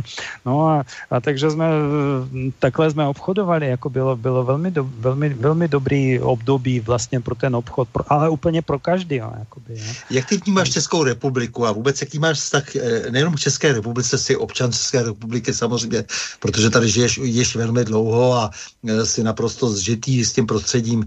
Jak, eh, přesto je to do určité míry ještě pořád malinko i ten vnější pohled, protože si e, přijel z, ze světa naprosto e, odlišného a e, jak vnímáš e, vlastně to národní společenství, jak, jak jsi se vlastně jako tady, našel jsi se tady v tom, nebo, nebo máš pocit, že je něco, co ti vadí? No, já jsem, já jsem hlavně jsem od začátku myslel, když už jsem tady v Čechách, tak, eh, tak je potřeba prostě eh, se zařadit do té společnosti. Jo. Takže... Že je to povinnost vlastně. Ano, no, že to jako by povinnost a ano. Mhm. A já, já mimo české prostředí já nemám v podstatě, a dlouho jsem neměl žádný kontakty ani s nikým v podstatě, ani z Ruska, ani, ani s nikým. Jo. E, takže, takže jsem, jsem tady velmi silně zapuštěný. Jsem občanem e, od roku 94, 1994, jo. No a s tím občanstvím to bylo takový složitý, protože já jsem pracoval ještě potom v americké firmě, která se jmenovala Best Power prodávala ty UPSky, jo. A, a tam bylo potřeba furt jezdit do Německa, do různých zemí, do Dánska a tak dále. Jsme jezdili každou chvíli. A, a tam, tam bylo těžký s těma vízama, jo? takže jsem, jsem řekl, že, že prostě změním občanství. Tenkrát ne, nešlo udělat dvojí občanství, tak jsem, jsem udělal český občanství, ale zároveň jsem měl tady rodinu, všechno, takže, takže jsem, jsem není, ne, já si myslím, že není dobré e, žít na dvě strany. Jo. To člověk musí rozhodnout. Jo. Teď takže jsi se rozhodl a e, vnímáš to jako tak, že vlastně jako je to, je to tvoje vlastně, já nevím, e, druhá půlka srdce, nebo jako, nebo jak, jak to, určitě, jak, to vlastně, určitě, jak určitě. vlastně ty vnímáš ten vztah mezi Ruskem a, nebo když sám sebe, jak, jak si do toho, na ten plot jako posadíš jako mezi Rusko a Českou republikou, jak vnímáš ty sebe jako? E, já jsem, já si vnímám jako spíš v Česku, s tím, že když ale hrajou hokej, tak, tak naši jsou ty rusové, jo.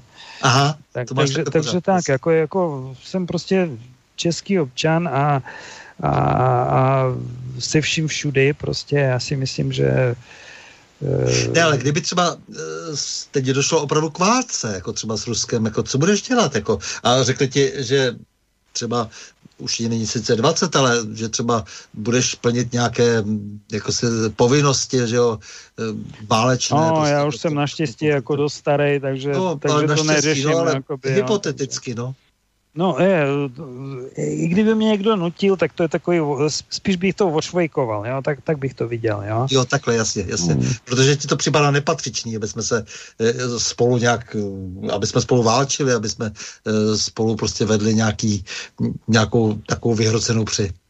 No já, já jsem z toho úplně strašně nešťastný, jakoby, jo. A, a já se domnívám, že, že ten konflikt mezi Českem a Ruskem, ten je umělej a že e, prostě naštěstí existuje, no vůbec, no tam ještě, ještě je třeba říct, že já jsem, e, jak jsem řekl, že v mém životě hraje roli ten prostě záhadně Tomáš Vejlupek, jo, tak, tak díky Tomášovi jsem, jsem potkal prostě tady bandu lidí, jako včetně jeho teda, eh, kteří rozumně uvažují a, a s kterými se dá mluvit, jakoby, jo? takže, takže to, je, to, je, to je v mém životě obrovský štěstí. Jakoby. A, a vůbec pochopit, že v Čechách nejsou všichni takový, jak, jak je ta naše elita. Že jo? Takže to, to, to takzvaná je pro mě elita samozřejmě. Tak, takzvaná elita, přesně tak. No. Takže, takže vrátím já... se ještě, eh, dobře, vrátím se ještě k tomu Rusku, protože ty jsi velký znalec, jako pro železo. Teď si vlastně to, to eh, bývalé sovětské Rusko, nebo ten sovětský svaz si popsal eh, na svém vlastním životě, tak zhruba je to nějaká reflexe hmm. člověka, který procházel, jak si, nebo pocházel z určité společenské vrstvy a procházel e, vlastně tím sovětským svazem a, tím e, způsobem žití a e, tím režimem jak si úměrně tomu, v jakém postavení byl, nebo v jakém postavení byli jeho rodiče, ale nicméně platí pořád takové to jako ty jsi říkala, víra tvé matky, že jako mnoho věcí, e, mnoho věcí vlastně předurčila, jako jo. E, víra může zavádět, víra může svádět, víra může nést na svých perutích, třeba bych, abych to řekl jo, takhle jo. okřídleně, jo, nebo jak, jak známo prostě jako, že jo, víra také jako v tom Rusko znamená to, že vlastně, jak, jak říkal tu Čef, jako kdo Rusko svým rozumem přemostí, žádné měřidlo ho nezměří, jeho duše je zvláštní bytostí, pozná ho jen ten, kdo v něj uvěří. Jako, jo? To je, je, to je, to je velmi, velmi důležitý. Jako, že jo? Prostě, a to je jeden z těch velkých romantiků vedle Puškina mm, mm. Lermontova toho 19. století, ale, ale to je strašně důležitý. To Rusko má tuhletu, eh, tuhleto určitě asi tu duši eh, tohoto typu a prostě a ty, jak se k tomu vlastně celému vztahuješ, protože ty jsi to říkal třeba prostě jako potom tě chytne ten hokej, to, to je strašně složitý, že jo, jako máš tu českoruskou eh, rodinu, českoruskou náturu v podstatě. Jo, no, ty jako, já nevím, jak to, já jsem, jako cítím se spíš jako v Čechách, jako eh, spíš rozumím, ale tak to, tou duší, eh, tou duší prostě jsem tam, tam stále, jo, jakoby. A, a, a, jsem, já bych to řekl, že mám v sobě takový ty patriotický city jako k tomu, k tomu Rusku a a to, to už ve mně zůstane, s tím se nedá jako, a, no zaprvé ani nechci to nějak jako v sobě potlačovat nebo něco, já si, já si myslím, prostě Rusko musíš, člověk musí milovat, jo. Já, já znám, já teďka, no v životě jsem četl málo, ale teďka občas čtu třeba Ivana Bunina, takový prostě, to, to je člověk, mm-hmm. který většinu života prožil v Paříži, ale ale nikdy nestratil vztah k Rusku a, a tu lásku prostě k tomu všemu, co je eh, k ruský duši a ruský přírodě a tak dále. Takže, takže asi tak, no.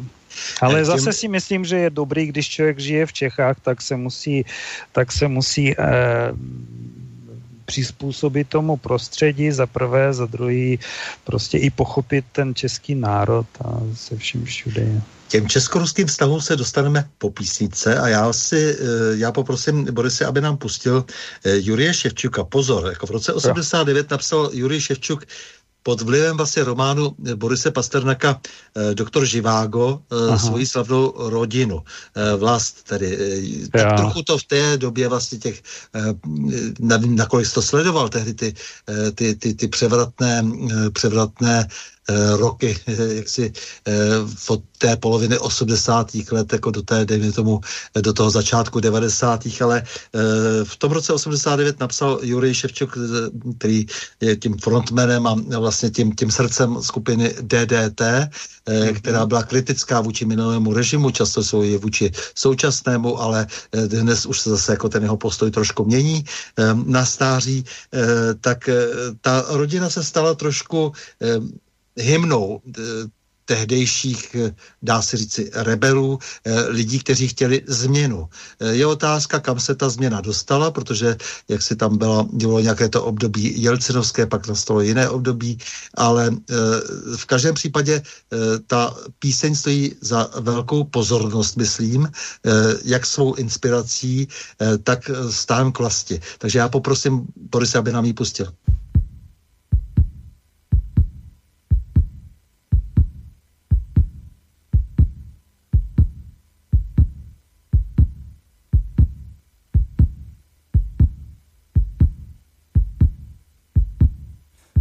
Боже, сколько лет я иду, но не сделал и шаг. Боже, сколько дней я ищу то, что вечно со мной. Сколько лет я жую вместо хлеба сырую любовь. Сколько жизней висок мне плюет вороненым стволом. Долгожданная даль.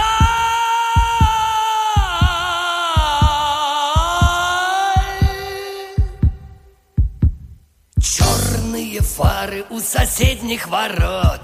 Лютики, наручники, порванный рот. Сколько раз покатившись моя голова с переполненной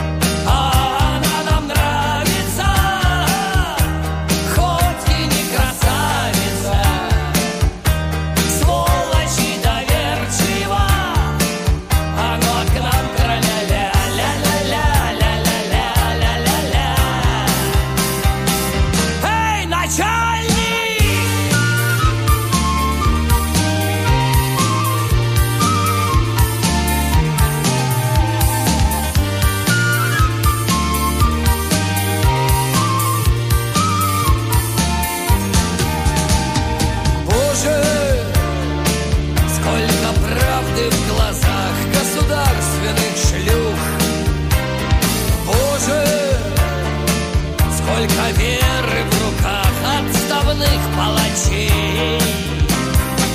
Ты не дай им опять закатать рукава, ты не дай им опять закатать рукава суетливых ночей. Черные фары у соседних ворот. Лютики, наручники, порванный рот. Сколько раз покатившись моя голова переполнена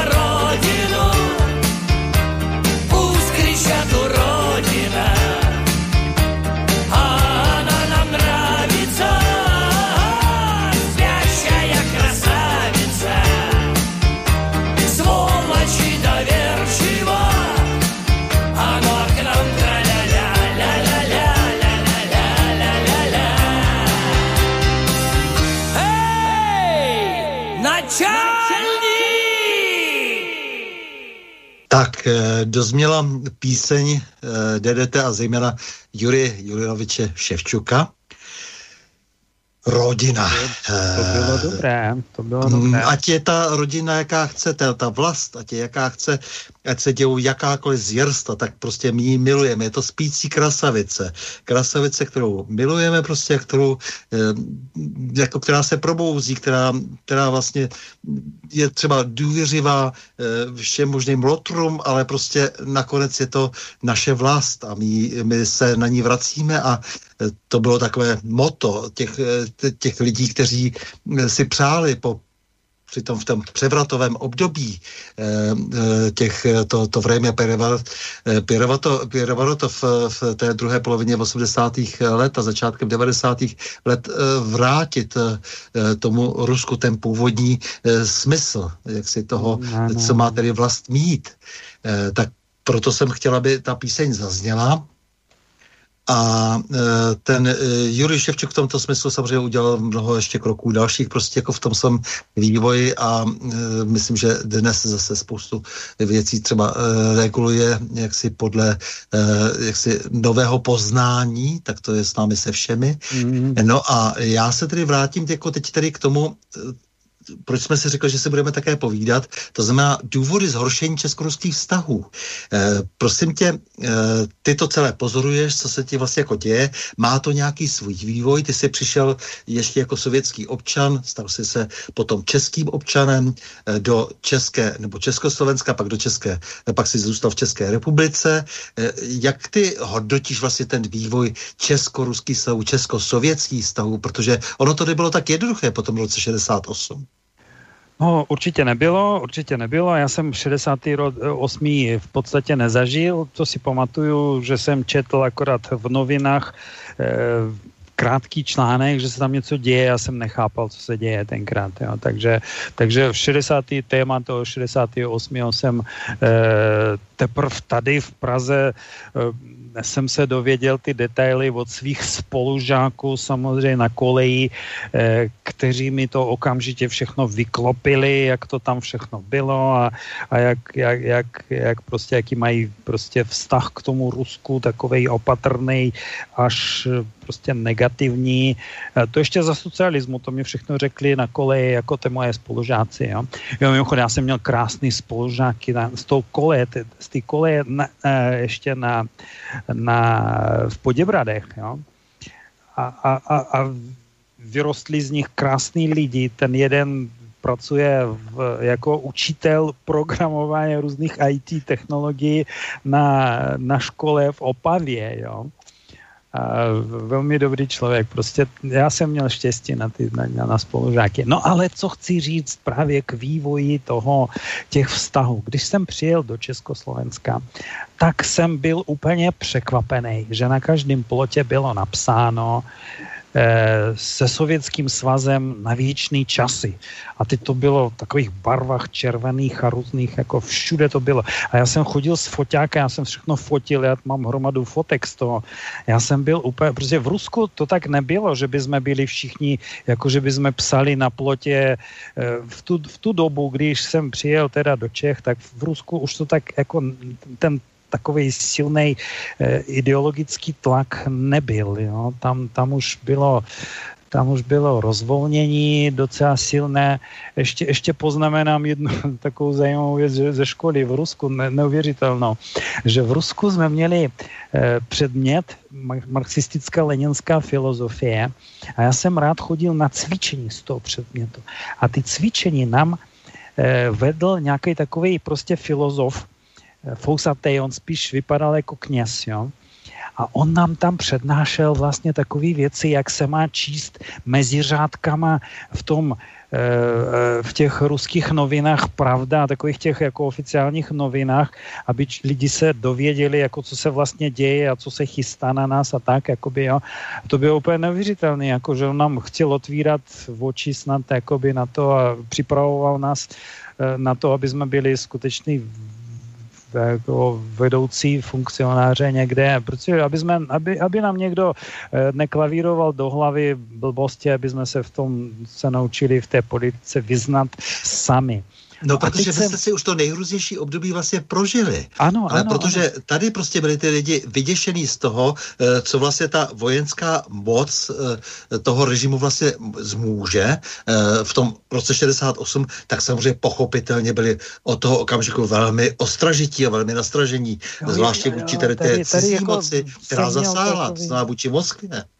No asi jo, ale já si myslím, že to už jako, to už bylo přehnaný a zbytečný. Já jsem třeba těm svým spolužákům... Já, já vím, ale nicméně stalo se to. Jen, já jenom jako, jako aby, ten pocit v Čechách byl, no. že opravdu, opravdu v tom uh, Rusku nebo v tom tehdejším sovětském svazu uh, začala vlastně se už jako tvořit nová atmosféra, uh, už v druhé polovině vlastně 70. let, kdy ovšem tady zase na druhou stranu byla uh, ta společnost přikrytá jakousi dekou, jako v té normalizaci, vlastně takovou ideologickou politickou. Vlastně, jo, bylo, to, bylo to vlastně svým způsobem ostřejší než e, vlastně v tom Rusku, i když jako já vím, že, že potom teď jsme zrovna poslouchali jednoho z těch rockerů, kterým se říkalo Pierre rockery uh, rasy, no, tehdy na počátku třeba těch 80. let a tam byly nějaké skandály a ti lidé byli různě, různě proskribováni speciálně třeba tady Juri Ševčuk, eh, který byl z, eh, z té UFy eh, poslán do Svedlovska a nesměl hrát jako nějaký čas a tak dále. Pak nakonec se všichni sešli v Petrohradě nebo v Leningradě tehdy a, a začali vlastně, nebo byli takovou předzvěstí těch příštích změn po tom roce 84-85. Ano, ano, ale ano tady ta situace byla jiná, e, takže právě proto, e, jak si ti lidé také logicky reagovali jinak. Jo, no je, je, příklad ještě, ještě ty, ty školy. Já jsem, eh, ty eh, spolužáci byli takový, jakoby prostě měli strach z toho a tak dále. A, a já jsem jim řekl, hoši, pojďme, pojďme do Milovic, jo, pojďme se podívat, jak se tam jako žije ta, ta posádka. A, a měli strašný strach, jako, jako že to neblbníte, to snad, to jako prostě odmítavý strašně postoj, jo. Já jsem řekl, ne, nebojte se, pohoda, to je, pojďme.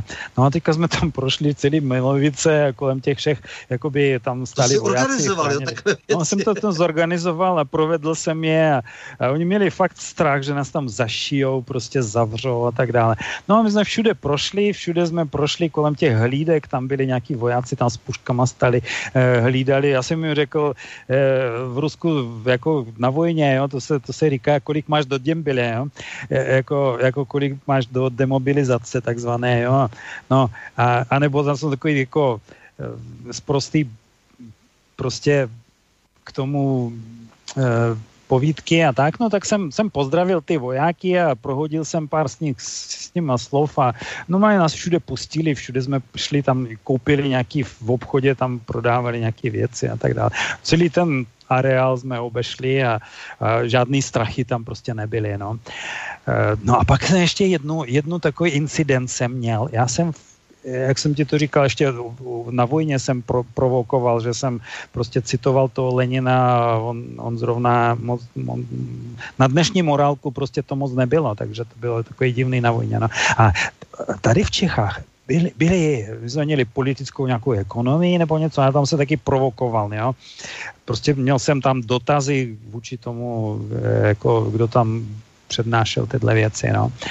A, a ten mě odchytil jednou na chodbě a řekl, te, já vím, že jsi provokatér, jo, a že jsi, jsi teda agent, jo, jako, a že, ale já se nedám, jo, a teďka mě tam prostě takhle vynadal, jo, na chubě. Já říkám, no víte co, já jsem, já, já žádný provokatér nejsou, já, já to myslím doopravdy, jako.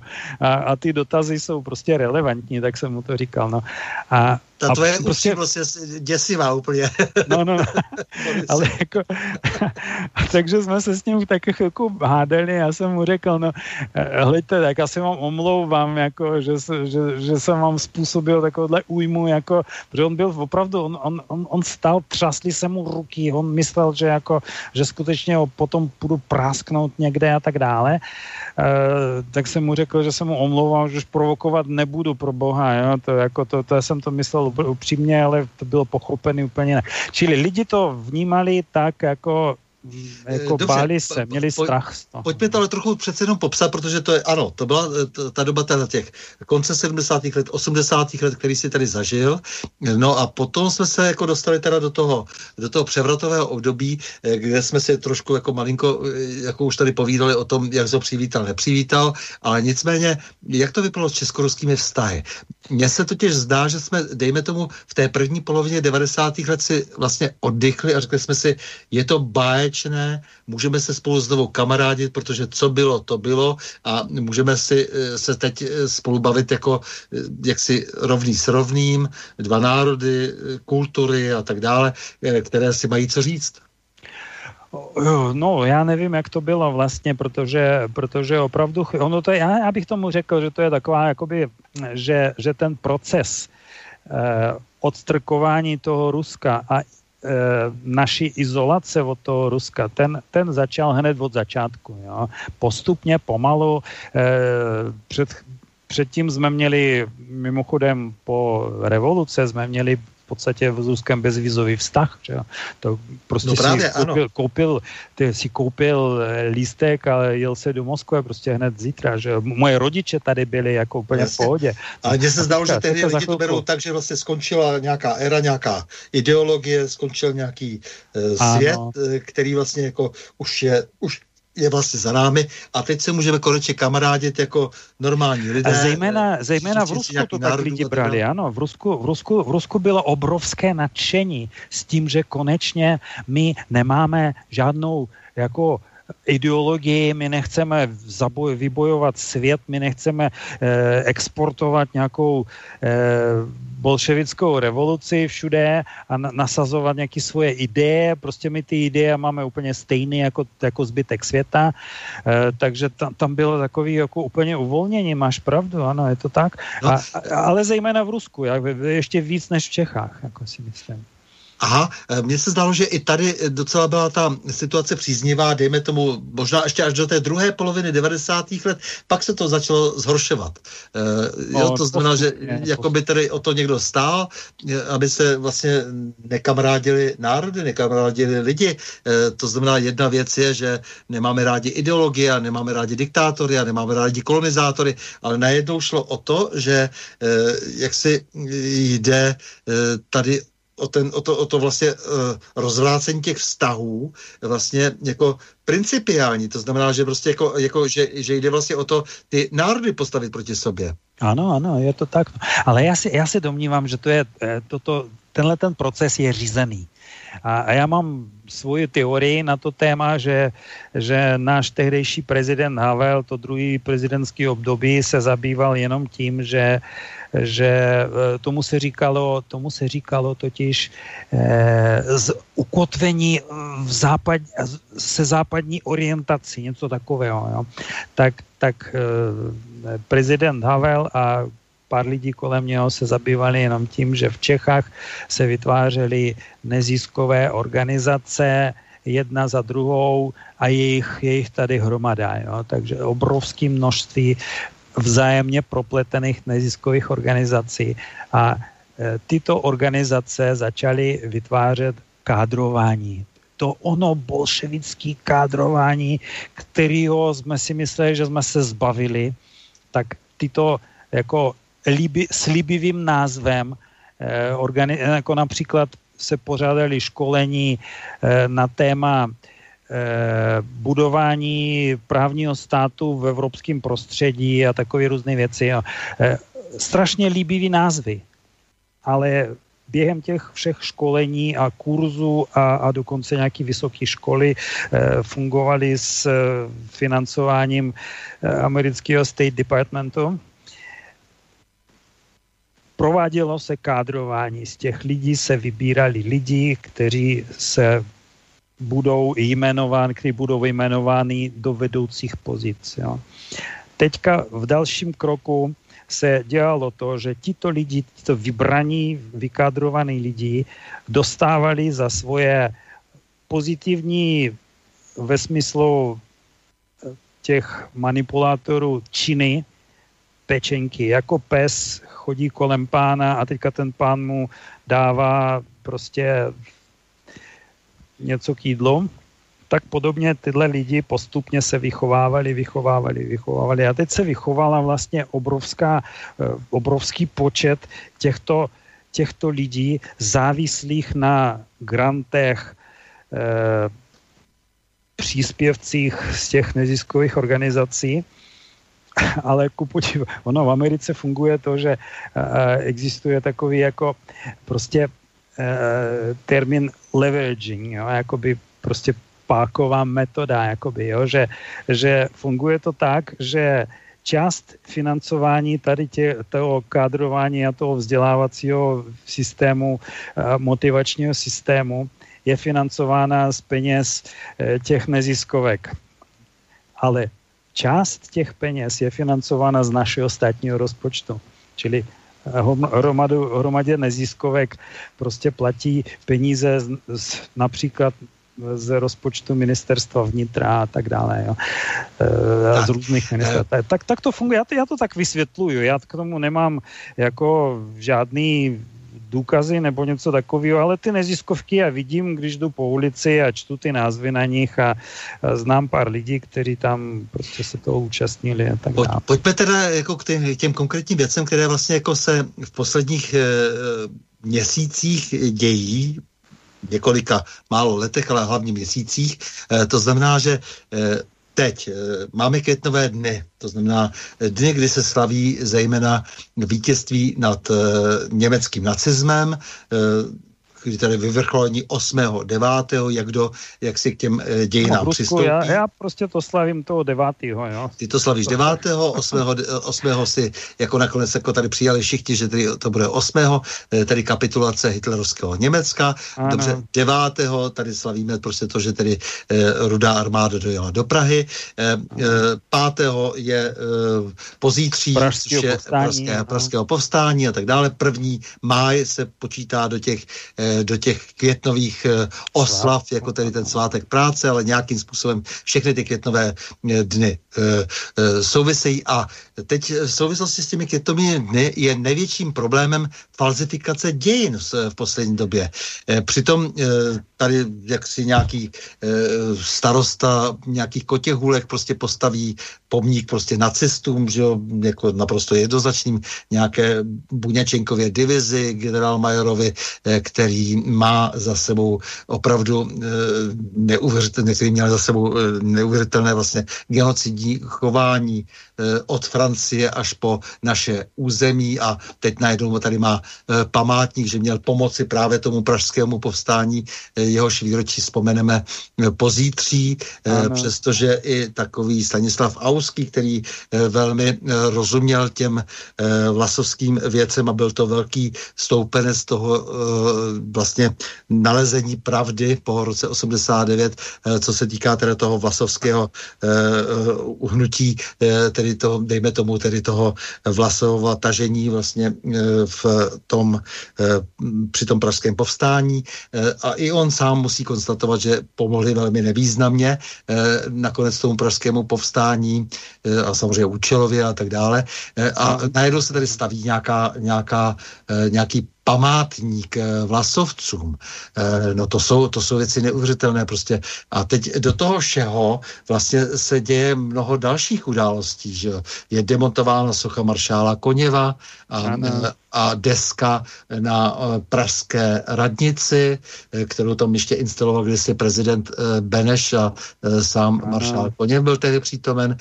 Do toho jakási poklesla detektivka s takzvaným Ricinovým vrahem, kdy se ne, vlastně nebylo, ne, nebyli schopni vlastně, jako, nebyl schopen nikdo předložit nějaké důkazy, že něco takového se děje, že by tady tady byl opravdu nějaký nájemný vrah, kterého si najeli tajné služby Ruska, který, eh, který by měl eh, usilovat o život pražských starostů od Řeporyjského až po toho magistrátního primátora. Do toho vlastně tady se objeví najednou dva nějací e, již několikrát recyklovaní e, agenti ruského GRU, e, kteří měli e, spáchat nějaké e, teroristické zločiny ve Vrběticích, kde zároveň zjišťujeme, za, že za, naopak tam za spoustu zločinů vlastně proti mezinárodnímu právu e, stojí poměrně konkrétní lidé e, z České e, republiky a je ještě otázka, odkud byly ty jejich kroky, kdy tedy vyvážejí zbraně e, ilegálně do zemí, kam se vyvážet nesmějí, e, kdo, ano, kdo ještě vlastně navíc inicioval. Jak tohle všechno si máme teď dát dohromady? No, já si myslím, že, že je to prostě dlouhodobá kampaň o černění toho Ruska. Mě, jo, víš, co mě mrzí, já jsem znal osobně čirou náhodou toho ředitele toho údajného, údajného Ricinového vraha, to byl ředitel Praže toho kulturního střediska ruského v, eh, tady u ambasády, kde to je Podkašta nebo něco takového, tam prostě je ruské kulturní středisko.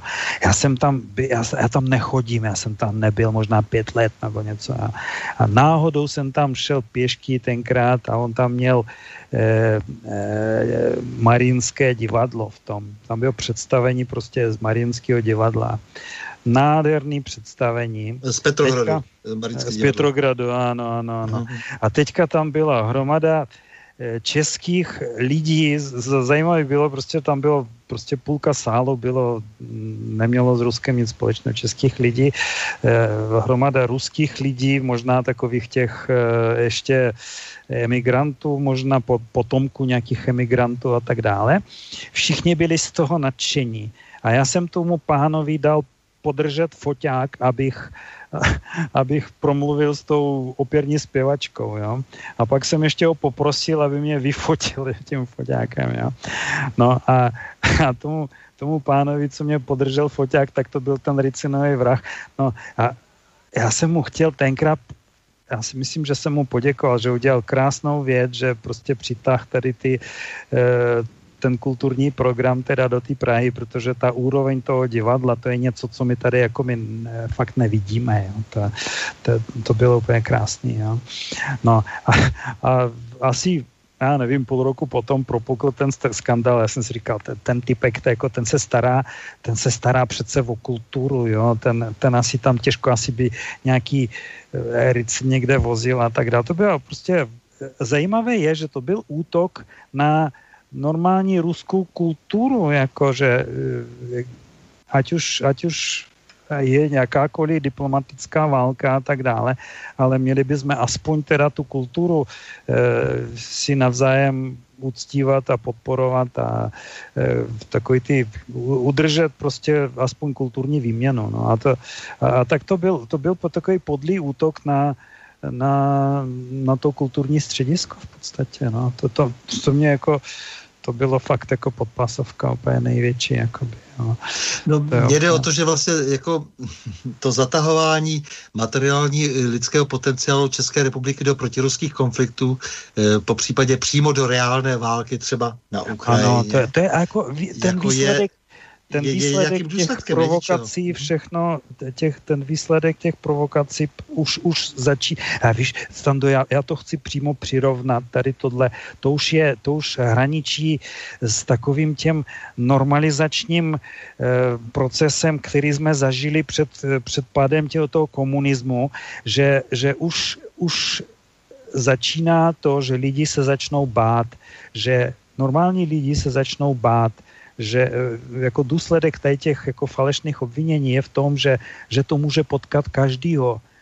Si, se podívej, na Václaváku byl Vác, plný Václav, těch lidí skákali tam jak idioti, že jo, a, a provolávali antiruský hesla, ale, ale ruským agentem může být za těchto okolností označen každý z nich. Eh, představ si prostě je... třeba, že, že eh, napra, eh, v těch řeporiích postaví starosta památník člověku, který spáchal genocidu v podstatě se dá říci ano. na obyvatelech, obyvatelích Polska, Ukrajiny, v Moravy, Sentlo, v Normandii francouzské a tak dále. A Tady máme rezoluci OSN eh, z listopadu 2019. 133 států pro ní, eh, pro ní hlasovalo eh, o zákazu oslav nacismu.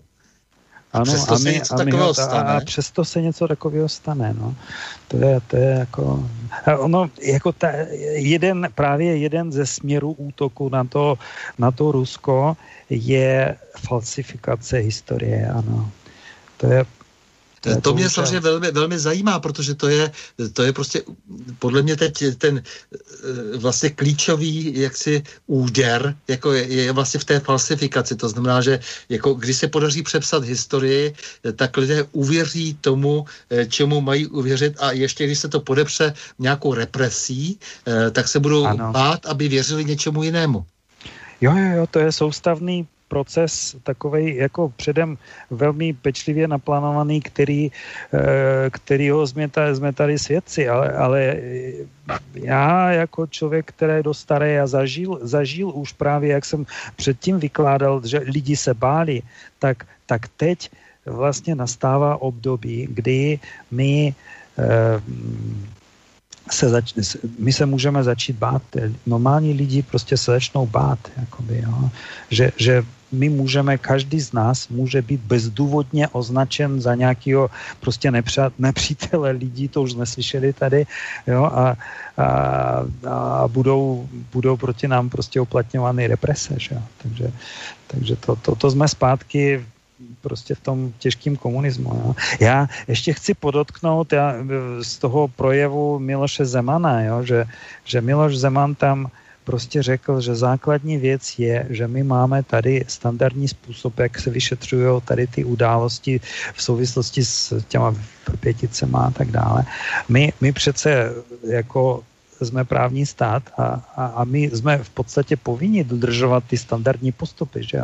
My, máme, my máme policii, máme státní zastupitelství, jestli někdo si myslí, že to bylo vyšetřeno nějak jako špatně, tak, tak OK, tak můžeme se pokusit teda vrátit to vyšetřování zpátky. A to všechno musí být standardním procesem udělaný. Tak, tak aby bylo zachovaný princip, že nikoho nemůžeme předem obvinit eh, aniž by jsme předložili důkazy. Ale v tomto případě je to flagrantní porušení základních principů právního státu. Eh, my dokonce vlastně porušujeme eh, vlastně celou tu naší představu, nebo likvidujeme ji, jako vlastně, která vznikla po francouzské revoluci. Ano. Eh, to je opravdu přes 200 let a my najednou jako vlastně tady se budeme, budeme zavádět inkviziční řízení, to znamená, kdy stačilo někoho obvinit a on se musel sám vyvinit. E, to znamená, no. že to, co vlastně se stalo při té francouzské revoluci, bylo to, že e, jak si se na ten piedestal dostal institut prezumce neviny.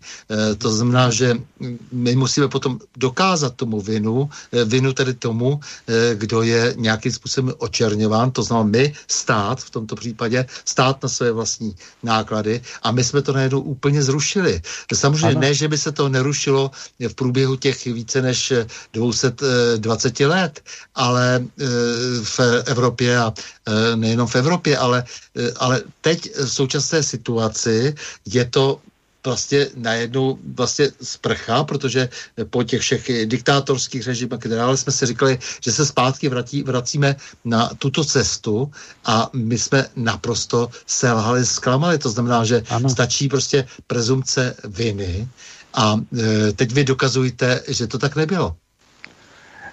A plus ještě k tomu, že e, ta událost se odehrala tak dávno, že já mám takový pocit, že, že v tuto chvíli dokázat buď tu či jinou verzi je naprosto nemožné. Dneska už, jo, dneska, dneska asi, asi z toho nic nebude. A k těm Vrběticím ještě, ještě mám takovou poznámku, jo, že, že tam se teďka ukazuje v těch normálních, ve všech médiích vlastně to je to, to je, prostě se bere jako dokázaná věc, že zaprvé e, se ukázalo, že tam se rozebírali protipěchotní míny, ta mína má pouzdro, teďka to na, nálož vlastně a rozbušku, že jo? tohle se rozdělávalo a mělo by se to likvidovat a najednou se ukázalo, že se to objevilo v Sýrii u těch správných teroristů, jo? Těch, těch prostě hodných teroristů, jakoby, jo? A e, to znamená, že, že ty miny, které přesně tyto miny, které měly být u nás likvidovány, tak se objevily tam a tam je zase skládali dohromady a měli tam celý sklady toho. Takže, takže to je první věc. Druhá věc je, že, že ty zbraně, tyhle ty náboje eh, dělostřelecké, ty se objevovaly eh, jak v Sýrii, tak i na jiných místech konfliktu, tak já já se domnívám, že, že kdyby Rusko bylo nějak zatím jako schovaný, tak, tak to Rusko ani nemusí ten sklad vyjazovat do povětří. Rusko stačí jenom celou tu věc zdokumentovat a pak úplně zcela legální cestou můžeme to Rusko může apelovat na mezinárodní instituce, že tady se porušuje, porušuje zákony, že které jsou uznány celosvětově. Že? Je, to, je, to, je to vlastně, to je, jedna věc je, zda, zda ten takovýhle obchod se zbraněma je legální a druhá věc je, nakolik je morální. Že? Takže a to, to se nějak nebere v potaz, to se říká, OK, to je dobrý, to jsme jako, my jsme tam prodávali zbraně, to je v pořádku, jo, ale někdo, někdo je tam vyhodil do povětří. E, čili těch variant, vlastně těch verzí, e, kterýma se dá vysvětlit tady tu, ten celý výbuch těch Verběticích. Prostě existuje hodně. A to je, to není jenom jedna, dvě nebo něco. Těch, těch verzí dneska, když to najednou otevřeme jako pandořino skříň, vlastně uzavřené vyšetřování, tak najednou se může otevřít hromada verzí. No. Ale samozřejmě jako eh, s touhletou, eh, s touhletou viditelnou verzí, která eh, je závislá jenom na tom, že musíme věřit nějakým státním představitelům, nějakým politikům, kteří něco někde možná viděli, možná neviděli, ale nejsou ochotni veřejnosti předložit žádné důkazy, nejsou ochotni vést ten veřejný proces, kde by se před soudem našla pravda. Aha to znamená, že vlastně chtějí e, si nechat jakoby ty e, trumfy, které samozřejmě jsou velmi potom snad dost pochybnitelné eh, v kapse, e, tak se vedle toho zase odehrála spousta jiných věcí, které jsou vidět, že jsou velmi účelové, to znamená, že šlo tady například o dostavbu jaderné elektrárny Dukovany. Jasně, přesně tak. Je vidět, že jde tady o ten, že tady je silně akcentován ten důraz na to podřízení se jednomu pánu v zahraniční politice, orientovat se výhrodě na západ, zvláště pak třeba USA, že podvázání toho našeho vlastního rozvoje a nastolení koloniálního systému stejně, stejně jako někde v Africe, levná pracovní síla do filiálek a tak dále a tak dále. Ale ty jo, jsi, jo, Boris, dělal v životě i do energetiky. Jak vnímáš eh, českou potřebu soběstačnosti ve výrobě elektrické energetiky, eh, energie, tedy je to nutnost, nebo si můžeme dovolit záviset na jiných zemích. Eh, máme dostavit elektrárnu v Dukovenech a Temelíně a po tom, co se tedy stalo vlastně eh, v těch mm-hmm. Vrběticích, najednou tady vidíme jasná, jak si prohlá, slyšíme jasná prohlášení, že s nikým jiným, než eh, jak si eh, s tím týmem, no. který vlastně bude vybrán, nebo kterému bude dovoleno, aby, aby se ucházel o takovou zakázku, kde samozřejmě bude dominovat Westinghouse. Co si o tom myslíš?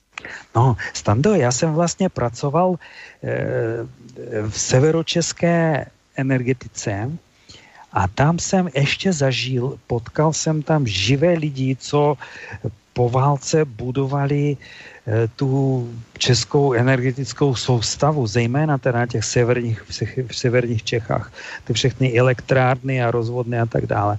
E, to můžu říct, že v Čechách jsme měli Eh, na tu dobu nejlepší energetiku ze všech socialistických zemí, co se týče prostě eh, přenosové kapacity, kvality těch všech rozvoden a eh, stožáru, drátu a tak dále. To prostě to by, ne, neuvěřitelný počin vlastně v České republice se stal. Jo? A to, to, to jsem prostě zažil ty lidi, ty už odcházeli do důchodu, já jsem tam ještě pracoval a mohl jsem šanci prostě s něma mluvit a, a prohlížet třeba i fotky, co, co se tam budovalo tenkrát, to bylo, to bylo vlastně nádherné.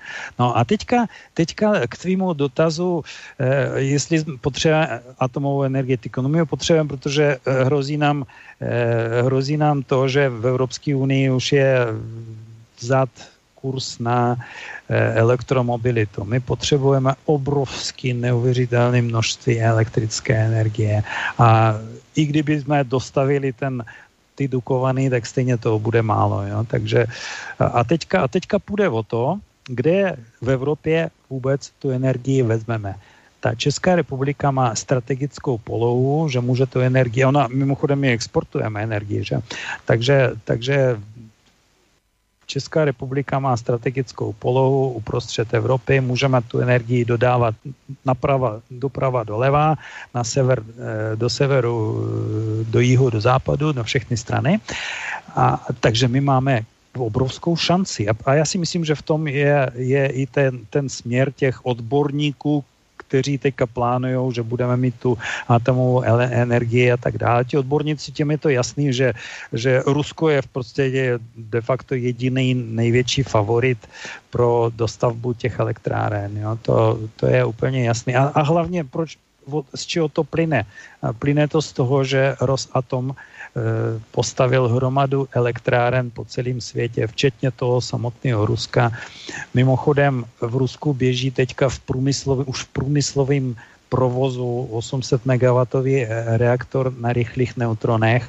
Dokončuje se eh, si prostě průmyslová výroba paliva pro ty elektrárny. To znamená, že my budeme schopni, teďka v Rusku budou schopni to palivo, které zatím jsme považovali jako radioaktivní odpad, tak z toho paliva budeme dělat další palivo pro ten rychlý reaktor a tím pádem odpad se stane vlastně e, dalším palivem a je to v podstatě to, toho paliva uskladněné. Už dnes je, je tolik, že do těch, v těch rychlých reaktorech můžeme vyrábět elektrickou energii už z vytěže, dávno vytěženého uranu ještě dalších stovky let dopředu. Jo. Takže, Dobře, ale takže Vrbětice to... najednou mají prostě eh, jaksi vyústění v to, že z ničeho se přihlásí Westinghouse, americká firma, eh, která upřímně řečeno moc nezazářila vlastně na tom světovém fóru, protože například, vůbec, například i taková no. Čínská lidová republika má negativní zkušenost s využitím reaktorů AP1000 společnosti Westinghouse. V čínském Sanmeň například eh, hned po půl roce přestalo fungovat hlavní cirkulační čerpadlo zvládlo a byla zjištěna řada třeba systémových bezpečnostních nedostatků. Znamenalo to potom e, oddálení termínu dostavby a prodražení stavby a tak dále. E, to znamená, že e, ty spravodajské hry, které se zcela evidentně těch eh, vrběticích nebo kolem těch vrbětic eh, sehrály, eh, tak jedním z velmi hmatatelných důsledků jako těch her je, že firma Westinghouse, která má mimořádně špatnou pověst a stojí vlastně na chvostu všech těch firm, které kromě Rosatomu a těch dalších firm, které Arevy, francouzské a čínské firmy a jihokorejské a tak dále, hmm. tak vlastně najednou se dostala do popředí, jenom proto prostě, aby jaksi nám dokázala, eh, že ona tady bude vládnout, ale přitom my víme, že kromě toho, že ta firma už dávno zbankrotovala, že nemá odborníky, že eh, se revitalizoval, že se koupila opět z rukou Saudů, eh, vlastně, mm-hmm. že, si, že si snaží ty Američani představovat jako svou vlastní firmu, má spoustu problémů, kam se člověk podívá, Eh, tak najednou jsou to ti hlavní favoriti a naše předsedkyně státního úřadu pro jadernou bezpečnost Dana Drábová celoživotně horovala sice pro sovětské a ruské jaderné technologie a dnes aktivisticky začala bojovat z ničeho nic po Vrběticích proti ruským technologiím. Oni ještě nedávno prohlašovali, že jsou nejlepší. Tak eh, v jaké situaci se teď najednou nacházíme, prosím tě? No, tak to, to byl účel, no, ono to není jenom, to nejsou jenom vrbetice, ten útok na, na to Rusko, já si myslím, že ty útoky, které už se, včetně toho skřípal, já, jsem, já mu říkám skřípal, jo, skrypal to, to eh, ta eh, domělá je, je, je otrava. Je to hodně když se tam skřípe, když se tahá no. ten smyčec, takže se to nedá poslouchat, že jo, jako celá ta no. propaganda. To, to, to, je, to je úplná katastrofa, takže to, to, to, to je zcela evidentní e, válka v podstatě ekonomická, ale proč se to zostřuje zrovna teď? Tak já si právě myslím, že se to zostřuje proto, poněvadž e, světové firmy začínají chrlit elektromobily. Je, za, začíná, už teď začíná být hlad po té elektrické energii a teď je obrovská šance, kdo vybuduje, vy, vybojuje ten ten obrovský trh, který se otvírá. Takže, takže začínají být takovéhle potrazy. No. To je, to jako, a bohužel, a to, to je tak úplně nemorální. Já, já nevím, jak tomu říct. No. No, dobře, že to aspoň nevidíš jako něco přirozeného, protože eh, jako opravdu, eh, když vidíme firmu, která je nejméně způsobilá na tom trhu a právě ta firma, protože je protěžována, no tím, kdo říká, já tady vládnu, já tady v tom trojmoří v té střední Evropě, jak si jsem se rozhodl, že budu hegemonem, tak mě budete poslouchat, i kdybych prostě jako e, měl místo té e, elektrárny prostě tady e, vlastně vytvořit továrnu bouchací kuličky. to tak, no. Takže bohužel, no teď jsme svědci toho, bohužel. A hlavně já bych tě, ještě, ještě chtěl od toho všeho eh, se vrátit k tomu, k té lidské dimenzi, protože to, to není jenom o té ekonomice. Ono, ty, ty, tato nenávist, která se vytváří kvůli ekonomickým zájmům nějaké firmy, tak ta se promítá bohužel i do vztahu lidí navzájem mezi sebou v Čechách, lidi se začnou bát teďka, teďka ve vztahu k Rusku, k, teďka takový lidi podobné jako já, jako že to je hromada lidí, kteří mají smíšené manžel, manželství. Teď si představ, že, že lidi se začnou, uh, začnou mít strach jo, od, od, uh, v podstatě ani o, o svůj život, o svůj práci, co se jim stane, jestli někdo začne osočovat jako nějaký špiony nebo něco. Takže, takže to není o ty ekonomice. Eh, tak eh, já tě ještě položím eh, dvě, dva dotazy, které jsem zaslal posluchači.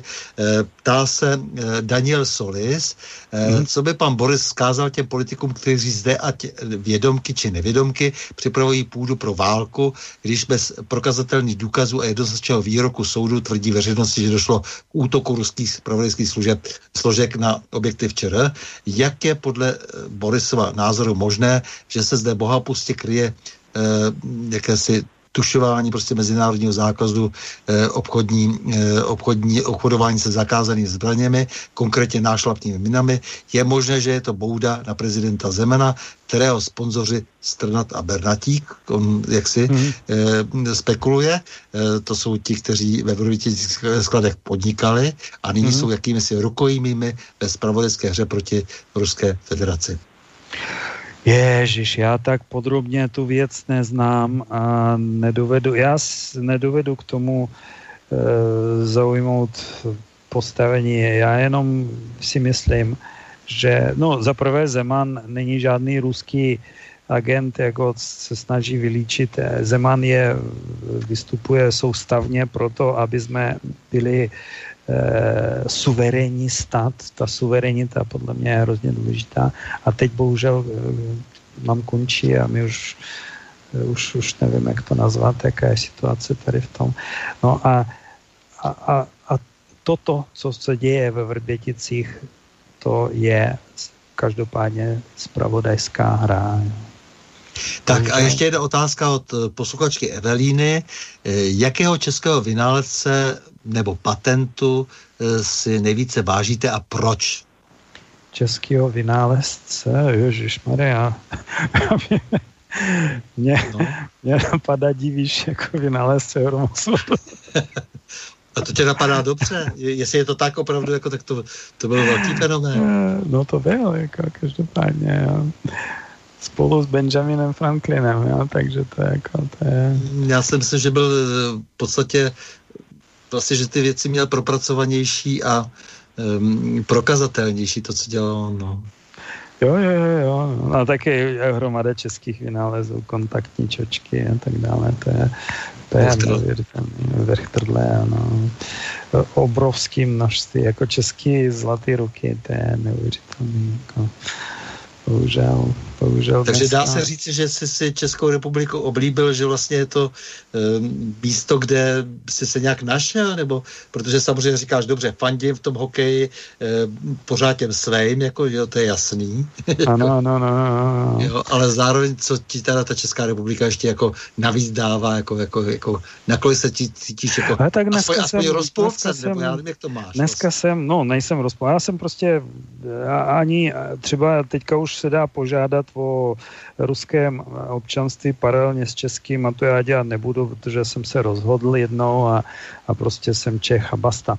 A mám tady rodinu, jo, já, a, a já si myslím, že vychoval jsem docela dobrý děti, třeba ten Míša dělá doktora, a on ví, že všichni doktoři odjíždějí někam pryč a Míša má, Míša má prostě patriotické cítění a on řekl, prohlásil, přestože studoval v zahraničí a tak dále, tak on prostě řekl, no v Česku jsem studoval tu první lékařskou fakultu a já nikam nepojedu, prostě že žádný peníze, já jsem v Čechách vystudoval a, a tady budu doktorem, jo? Takže, takže já si myslím, že, že prostě i, i ty moje děti jsou čeští patrioti jo? A, a dobře tak. Jo?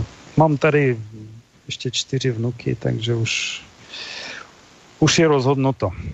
Tak bych to viděl. No. Tak, vážený a milý Borisy, děkuji ti za rozhovor. S lidmi jako se ty se člověk znovu a znovu uvědomuje, jak politika maskující zvrácenou chtivost dovede onálepkovat ďábelským znamením, znamením ušlechtilé a milé lidi, jen pro jejich národní příslušnost, rozeštvat národy, stejně jako to dokázali nacisté.